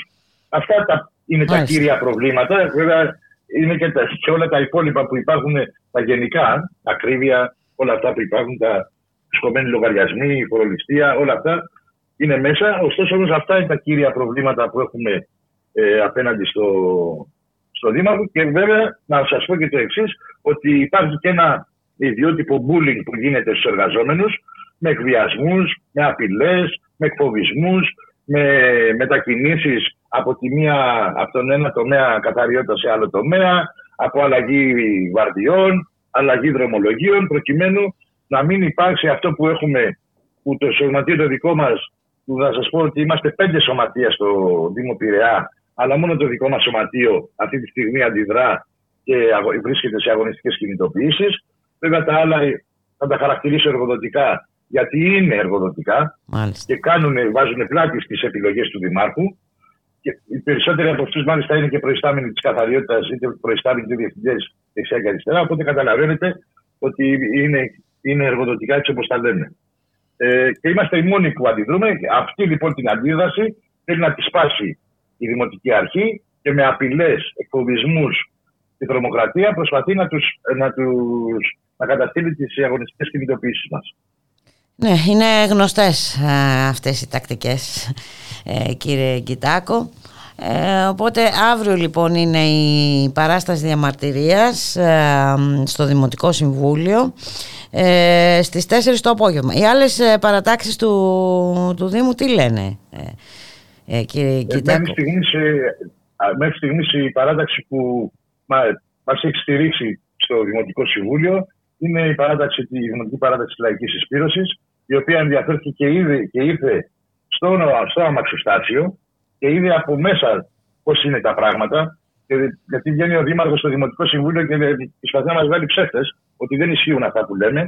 Αλλά ήρθαν μόνοι τους και είδανε, τραβήξαν και φωτογραφίες και αναρτηθήκαν και στο διαδίκτυο το τι επικρατεί μέσα στο χώρο του γκαράζ. Όπως τους δώσαμε και στοιχεία και για τις υπερορίες, τις απλήρωτες υπερορίες και για όλα τα υπόλοιπα που ο Δήμαρχος προσπαθεί να μας βγάλει ψεύτες. Γι' αυτό λοιπόν, αφού δεν μας ακούει ο Δήμαρχος, αύριο και εμείς θα πάμε όλοι μαζί στο Δημοτικό Συμβούλιο να μας ακούσει πλέον το Δημοτικό Συμβούλιο. Και να σας πω ότι η αποχή, επειδή μας έστειλε και κάτι φιρμάνια ο Δήμαρχος ότι να, να κάτσουμε στα αυγά μα και να συμμορφωθούμε με τις υποδείξεις της Δημοτικής Αρχής, η αποχή είναι καθόλου νόμιμη. Έχει υπαρθεί απόφαση μέσα από δημοκρατικές συλλογικές ζωντανές διαδικασίες και όχι μέσω τηλεδιασκέψεων ή οτιδήποτε άλλο, που αυτές θέλει στην ουσία να καταργήσει, να εισάγοντας την ηλεκτρονική ψηφοφορία, όπως και την ποινικοποίηση της συνδικαλιστικής δράσης. που επιχειρούν να ελέγξουν τα, συ- τα συνδικάτα και καταβάλουν τα συνδικάτα στο γύψο. Αυτά θέλουν να καταργήσουν με τις ηλεκτρονικές ψηφοφορίες και όλα αυτά τα εκτρώματα που, έχει, που συμπεριλαμβάνει μέσα ο νόμος Χατζηδάκη. Και εμείς λοιπόν είμαστε αποφασισμένοι ότι, ε, και το έχουμε ξαναπεί, ότι η πλάτη δικιά μας δεν σηκώνει αλαβάρι, άλλη πλάτη δεν βάζουμε, φτάνει μέχρι εδώ, θα αντιδράσουμε, θα αγωνιστούμε και πιστεύω ότι στο τέλος θα έρθει και η δικαίωση. Το εύχομαι, σας το εύχομαι ολόψυχα κύριε Κιτάκο. Σας ευχαριστούμε. Άλλωστε, να, να πω ότι, Ναι, ναι. αν μου επιτρέπετε, υπάρχουν και ε, αρκετά ελπιδοφόρα και αισιόδοξα μηνύματα από δύσκολους κλάδους του από τους αγώνες των εργαζομένων. Να, να θυμίσουμε τους τους αγώνες των λιμενεργατών της Κόσκο, των διανομένων της eFood, τους συνδικάτων οικοδόμων, εργαζόμενοι στα τρόφιμα και στα ποτά, εργαζόμενοι στο χρηματοπιστωτικό, που ήδη βρίσκονται, που είτε είχαν αγώνες στο προηγούμενο διάστημα, είτε βρίσκονται σε εξέλιξη, που βλέπουμε ότι και αυτοί όλοι προσπαθούν να αγωνίζονται για αυξήσεις στους μισθούς, για υπογραφή και νέων συλλογικών συμβάσεων και βλέπουμε ότι υπάρχει, ότι με μέσα από την οργάνωση, τη μαζικότητα των αγώνων και κυρίως από την αλληλεγγύη, μπορούμε να τα καταφέρουμε. Έτσι είναι. Έτσι ακριβώς είναι κύριε Κιτάκο. Ε, σας ευχόμαστε καλή επιτυχία, καλή συνέχεια. Ευχαριστούμε πολύ για τη συνομιλία. Να είστε Σας καλά. ευχαριστούμε και εμείς. Σας ευχαριστούμε και εμείς για το βήμα που μας δώσατε. Να είστε καλά. Να είστε καλά. Γεια σας. Καλά απόγευμα. Γεια σας.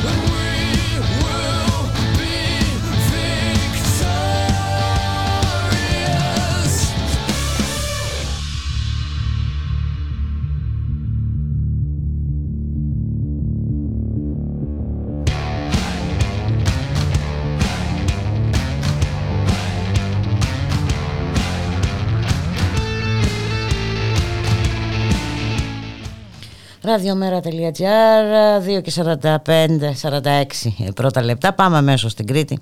Να καλωσορίσουμε τον Μιχάλη Κρυθαρίδη, εκπρόσωπο τύπου του Μέρα 25. Γεια σου Μιχάλη, καλό μεσημέρι. Καλό μεσημέρι Μπούλγα, καλό μεσημέρι και στις ε, ακροάτρες και τους ακροατές μας από εδώ από την, από την Κρήτη. Όλο και αργότερα τα λέμε κάθε μέρα. Είναι, Οι περιστάσεις. Και αύριο είναι και μπορεί να αργήσουμε να τα πούμε γιατί θα ξεκινήσει νωρίς η προημερησίας. Όχι, αύριο δεν θα τα πούμε έτσι κι αλλιώς γιατί μας πρόλαβε ο κορονοϊός. Ε, οπότε αύριο δεν θα έχουμε, έχουμε ζωντανές εκπομπές, θα έχουμε ηχογραφημένες κάποιες ε, εκπομπές. Ε, ελπίζω ο, όλοι να είμαστε καλά διότι βλέπουμε και πάλι όντως όλη αυτή την έξαρση που υπάρχει και προφανώς έτσι, δεν, δεν μένει κανένας έξω και πέρα από αυτό μπουλικά. Έτσι είναι. Και πάντως ε, μπορεί να μην έχουμε προσλήψει στο χώρο της υγείας ε, Μιχάλη Κρυθαρίδη. Αυτές τις 4.000 ε, υποτίθεται προσλήψεις ναι, που ναι, δεν ναι, έχουν γίνει ποτέ ε, εξαγγέλλονται κάθε τρεις και λίγο και ποτέ δεν υλοποιούνται. Έχουμε όμως μονιμοποίηση 2.311 επιπλέον ιερέων παρακαλώ Μάλιστα. Ούτε πυροσβέστες έχουμε έτσι. Ούτε Όχι βέβαια, τι να τους κάνουμε. Ε, στο τέλος που θα ναι. πάει θα κάνουν τα πάντα και δεν θα χρειάζονται και καθόλου. Ε; Ναι, ναι. Έτσι είναι οι προτεραιότητες ε, του καθενός που, που, που, που, φαίνονται νομίζω καθαρά και από αυτό που λες και από όσα έχουμε δει γενικά για το που εστιάζεται όλη η κυβερνητική προσπάθεια μπουλικα για, να, για τις διάφορες αυτές ε, εν πάση περιπτώσει πρωτοβουλίες και με τους αστυνομικούς, όχι μόνο με τους με τους ιερείς, με όλα αυτά που έχουμε δει. Αλλά όπως λέτε και εσύ, τη στιγμή που έχουμε την έξαρση της πανδημίας και πάλι, τη στιγμή που έχουμε από χθες να, να κατακαίγεται και πάλι η χώρα και εμείς να επαφιόμαστε στους Ρουμάνους πυροσβέστες, επειδή μια χαρά είναι οι άνθρωποι. Αλλά το θέμα είναι ότι δεν, δεν μπορεί η χώρα να μην έχει το, το, με, με, όλα αυτά τα δεδομένα και με την κλιματική αλλαγή που επικαλείται η κυβέρνηση να μην έχει προβεί στις σχετικές ενέργειες και να βλέπουμε όλα όσα βλέπουμε και να τρέχουμε την τελευταία στιγμή ή βέβαια να μεταθέτουμε και την ευθύνη ως συνήθως στους άλλους. Διότι πάλι άκουγα και διάφορα περί ατομικής ευθύνης από χθες. Και Αλίμονο. Ότι... Ε, ε, ναι, ναι. Ε, Αυτό ε, ε, επιστρατεύεται κάθε φορά που σκουραίνουν τα πράγματα. Η περιβόητη ατομική ευθύνη. Ναι, τότε ε, με συγχωρείς και το ερώτημα είναι αν είναι, πρόκειται περί, μόνο περί ατομικής ευθύνης τι να την κάνουμε ας πούμε την κυβέρνηση. Λέω. Ναι, η ατομική ευθύνη. Να την παίρνει ο καθένας μόνος του και να τελειώνει το θέμα. Εκτός αυτού θέλω έχουν και τους μάνατζερ. Δηλαδή δεν χρειάζεται Ακριβώς. Που είναι επιτελική σε, όλα.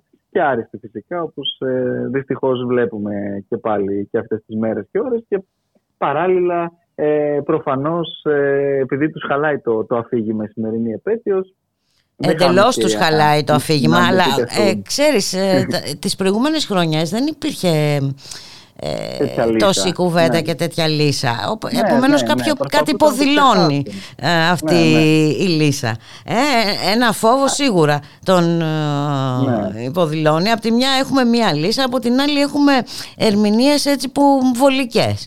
Ε, ναι, ναι. Ο λαϊκισμός και τα σχετικά εννοείται. Ε, Πάντως, ε, να σου πω Μπούλικα ότι πριν από λίγο είχαμε εμείς εδώ την, τη συνέντευξη τύπου την οποία ε, κάναμε στην, στο Ηράκλειο της Κρήτης με το γραμματέα του Μέρα 25 την, ε, τη Σοφία της Ακοράφα και τον ε, Γιώργο Τολογιάδη που είναι βουλευτής εδώ στο, ε, στο Ηράκλειο η οποία ακριβώς είναι και με αφορμή φυσικά την επέτειο αυτού του, του δημοψηφίσματος και του ιστορικού για μας, όχι του ελληνικού λαού, το οποίο εμείς ούτε να ξεχάσουμε θέλουμε, ούτε το ξορκίζουμε, ούτε το τοποποιούμαστε όπως ε, κάνουν ε, διάφοροι άλλοι. Ε, το υπερασπιζόμαστε και παλεύουμε ε, να, να συνεχίσουμε ακριβώς σε αυτή την κατεύθυνση που ο ίδιος ο λαός αποφάσισε και επέλεξε κόντρα σε όλη αυτή την τρομοκράτηση και σε όλα αυτά τα οποία είχαμε ζήσει και δει τότε. Και σε, αυτή την, σε αυτό το πλαίσιο, αν θέλεις, Μπούλη, έγινε και ένα κάλεσμα στον προοδευτικό έτσι, κόσμο της, ε, της Κρήτης, σε όλους εκείνους οι οποίοι ε, θέλουν να αντισταθούν και να αντιταχθούν στις λογικές και τις πολιτικές εκείνες που δεν έχουν μόνο το σημερινό πρόσημο αυτό το κυβερνητικό. Ε, έχουμε δει και άλλα τέτοια αντίστοιχα πρόσημα. Έχουμε δει τι είχε συμβεί και με την προηγούμενη κυβέρνηση. Έχουμε δει όλα αυτά τα οποία πάνε και έρχονται και εναλλάσσονται χωρίς να αλλάζει επί της ουσίας η άσκηση, έτσι, η πραγματική των, ε, των πολιτικών με ό,τι αυτό βέβαια συνεπάγεται για τη μεγάλη πλειοψηφία του κόσμου εκεί έξω που καθημερινά εκκριμάζεται, διότι όλη αυτή η κρίση την οποία βιώνουμε τώρα με την ακρίβεια ήρθε να προσθεθεί. Και δεν πρέπει να το ξεχνάμε αυτό πάνω σε μια κοινωνία και μια οικονομία που είχε ήδη ε, απομείνει σε, σε μορφή εταιρυπίων με όλα όσα ζήσαμε και συνεχίζουμε να ζούμε. Και πάνω σε αυτά κάποιοι έχουν το θράσος ας πούμε σήμερα να μας πούνε το δάχτυλο και να μας λένε ότι πώς, πώς τολμήσαμε και πώς διανοηθήκαμε να, να, να προσπαθήσουμε να σπάσουμε ας πούμε, τότε εκείνα τα, τα δεσμά. Και θα έπρεπε να ντρεπόμαστε κιόλας γι' αυτό, γιατί είμαστε ε, ε, λαϊκιστές ε, και δεν ξέρω κι εγώ τι άλλο μπουλικά. Ναι. Και κοίτα, το αφήγημα αυτό το επανέλαβε και στο Ευρωκοινοβούλιο, ε, ο Κυριάκος Μητσοτάκης, ε, ναι, ναι, ε, σήμερα. Το 22 ε. δεν είναι 15, μας είπε. Ε, ναι, ε, είναι ακόμα χειρότερο.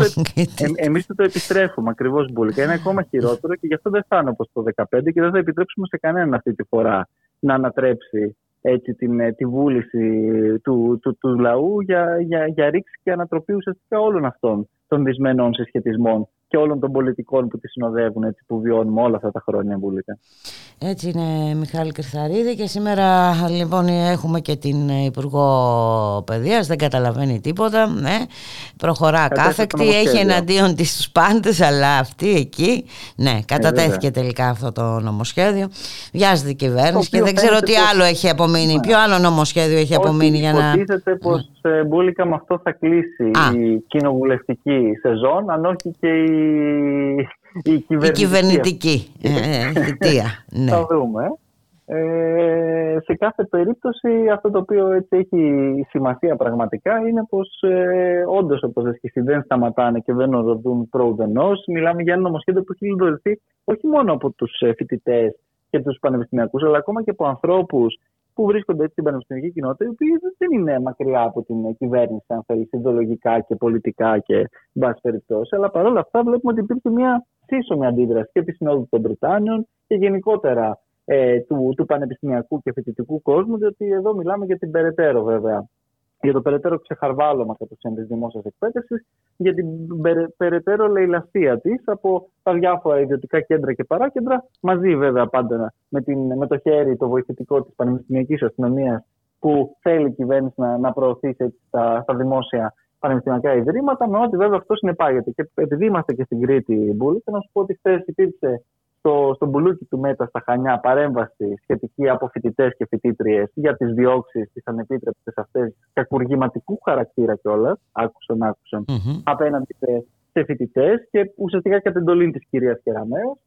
Και ενώ υπήρξε βέβαια και μια ε, επίσης συμβολική παρέμβαση και για το, ε, για το Γιάννη τον Μιχαηλίδη που συνεχίζει να απεργεί απείνας του με, απέναντι σε αυτό το εκδικητικό έτσι, και καταστατικό κράτος του, του κυρίου Μητσοτάκη Μπούλικα.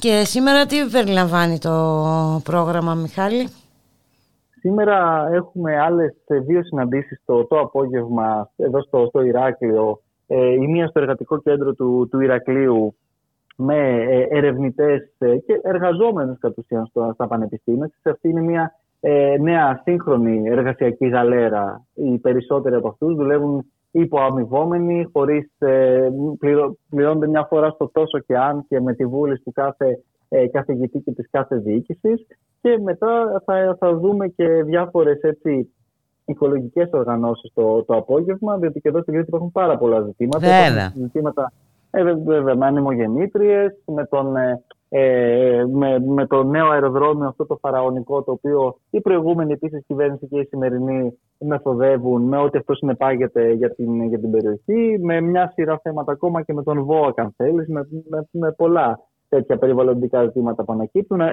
έχουμε ανεμογεννήτρες εδώ και σε αρχαιολογικούς χώρους. Ε, και σχεδιασμούς για ξενοδοχεία σε περιοχές. Ναι. ναι. Σε, σε, σε διάφορες περιοχές, σε δημόσιους χώρους ε, κατ' ουσίαν. Που, που, που, δεν αρέσουν σε κάποιους να, να παραμένουν δημόσιοι και να μπορεί, να μπορεί ο κόσμος έτσι, να, ε, να βρίσκεται σε αυτούς και να τους αξιοποιεί κατά άλλον τρόπο. Ε, και βέβαια και χθες είχαμε το απόγευμα συνάντηση στο, στο Ρέθινο, στο εργατικό κέντρο του Ρεθύμνου, με εκπροσώπους εργαζόμενων στο, στον τουρισμό, ξενοδοχειοπαλλήλων, από τον επιστημισμό, από τον τουρισμό και το καθεξής, οι οποίοι μπούλεσαν και αυτοί θα μας κατέδειξαν μια πραγματικά τρομακτική εικόνα. Σκέψω ότι στο Ρέθυμνο, μια ε, εξόχως τουριστική περιοχή, υπάρχει μόνο μία υπάλληλο στο, στο ΣΕΠΕ, στην επιθεώρηση εργασίας, η οποία και αυτή μάλιστα είναι υποσυνταξιοδότηση. για να καταλάβουμε λίγο για τους ελεγκτικούς μηχανισμούς, διότι από χθες και ο Πρωθυπουργός μπήκε έτσι σε όλη αυτή τη διαδικασία του να μας ε, διαφημίσει την κάρτα, την περιβόητη εργασίας και το πώς η κυβέρνηση θα πατάξει την ε, απλήρωτη και ε, εργασία, εν πάση και τις απλήρωτες υπεροδίε και όλα αυτά. Βέβαια, την ίδια στιγμή είναι η ίδια κυβέρνηση που έχει θεσμοθετήσει κατευθείαν τις απλήρωτες υπεροδίε και χάρη έτσι αθεϊσμού ή και επικοινωνιακού και επικοινωνικής διαχείρισης όλης της κατάστασης, μας έφερε και μια κάρτα εργασίας, ξαναζεσταμένη από πολύ παλιά. Τάχα μου δείχνουν για να μας ναι, πει και να Τάχα μου δείχνουν και τη διαφημίσουν ναι, ναι. κιόλας. Ε, ναι, όταν, ε, όταν ουσιαστικά δεν υπάρχουν. Ναι, όταν ουσιαστικά δεν υπάρχουν μπουλικα μηχανισμοί για να πατάξουν εργοδοτική αυθαιρεσία. Αυτό το οποίο μα μας έλεγαν χθες οι άνθρωποι είναι πολύ χαρακτηριστικό. Δηλαδή δεν, δεν υπάρχουν ούτε το προσωπικό για να κάνει τη σχετική δουλειά και αυτό βέβαια δεν είναι τυχαίο. Όπως είπες και εσύ πριν, ότι βρίσκουν ας πούμε, για κληρικούς, για αστυνομικούς, για τον οποιονδήποτε. Αλλά ας πούμε, για την επιθεώρηση εργασίας δεν χρειάζεται να βρούμε. Για το, για το πυροσβεστικό σώμα δεν χρειάζεται. Για, για την υγεία δεν χρειάζεται. Για την παιδεία και το καθεξής. Ναι. Έτσι. Έτσι ακριβώς είναι Μιχάλη Κρυθαρίδη, αλλά εδώ φτάσαμε στο τέλος. Ε, καλή συνέχεια. Ε, επιστρέφετε απόψε. Επιστρέφετε απόψε. Επιστρέφουμε αύριο, αύριο το πρωί, το πρωί. Για, την, για την προημερησία συζήτηση. Για να δούμε τον κοινωνικό απολογισμό, το, μάλλον τον απολογισμό. Α, ναι, σωστά. 6, 6 Ιουλίου αύριο. Σωστά, ναι, σωστά. Νομίζω θα έχει πολύ ενδιαφέρον. Και βέβαια να πούμε, Μπούλικα, ότι και σήμερα 5 Ιουλίου ο κύριος Τσίπρας διάλεξε τη συγκεκριμένη μέρα για να παρουσιάσει το πρόγραμμά του για την κοινωνική στέγη. Προφανώς για να μην κάνουμε συνειρμούς τέτοια μέρα με άλλα πράγματα, με το δημοψήφισμα ή με όλα αυτά τα οποία συνέβησαν πριν από 7 χρόνια, προσπαθούν λίγο να αλλάξουν την, την ατζέντα της συζήτησης. Αλλά ο, ο, ο κόσμος θυμάται μπουλικα το τι συνέβη και θυμάται επίσης και πώς δρομολογήθηκε ουσιαστικά το ξεπούλημα και τη στέγη του κόσμου με όλες αυτές τις διαδικασίες, τις καθαρά μνημονιακές. Βέβαια, και όχι μόνο το ξεπούλημα, ε, για τους πληστηριασμούς, για τα φαν κτλ. Ναι. Ακριβώς. Γιατί Δε, ε, δεν, δεν έχουν περάσει δά και τίποτα δεκαετίες. Εφτά χρόνια είναι μόνο. Στην ίδια χώρα ζούμε. Ε, βέβαια. Να σε ευχαριστήσουμε πάρα πολύ. Καλή συνέχεια Μιχάλη Κρυθαρίδη. Ε, την Πέμπτη λοιπόν, ε. Την Πέμπτη ε, ελπίζω ε, να τα πούμε κατά πώς πρέπει και την ώρα που πρέπει. Να είσαι καλά. Και, και περαστικά σε όλους. Γεια χαρά, γεια.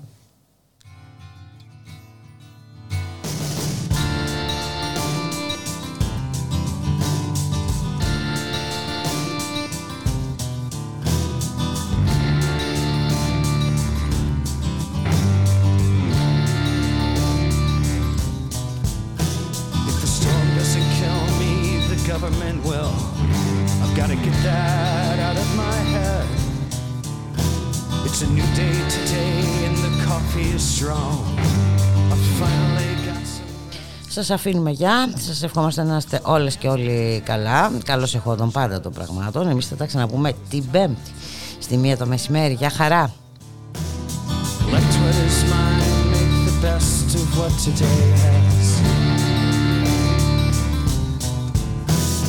Houston is filled with promise.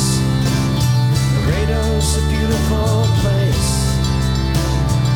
Galveston sings like that song that I love. Its meaning has not been erased.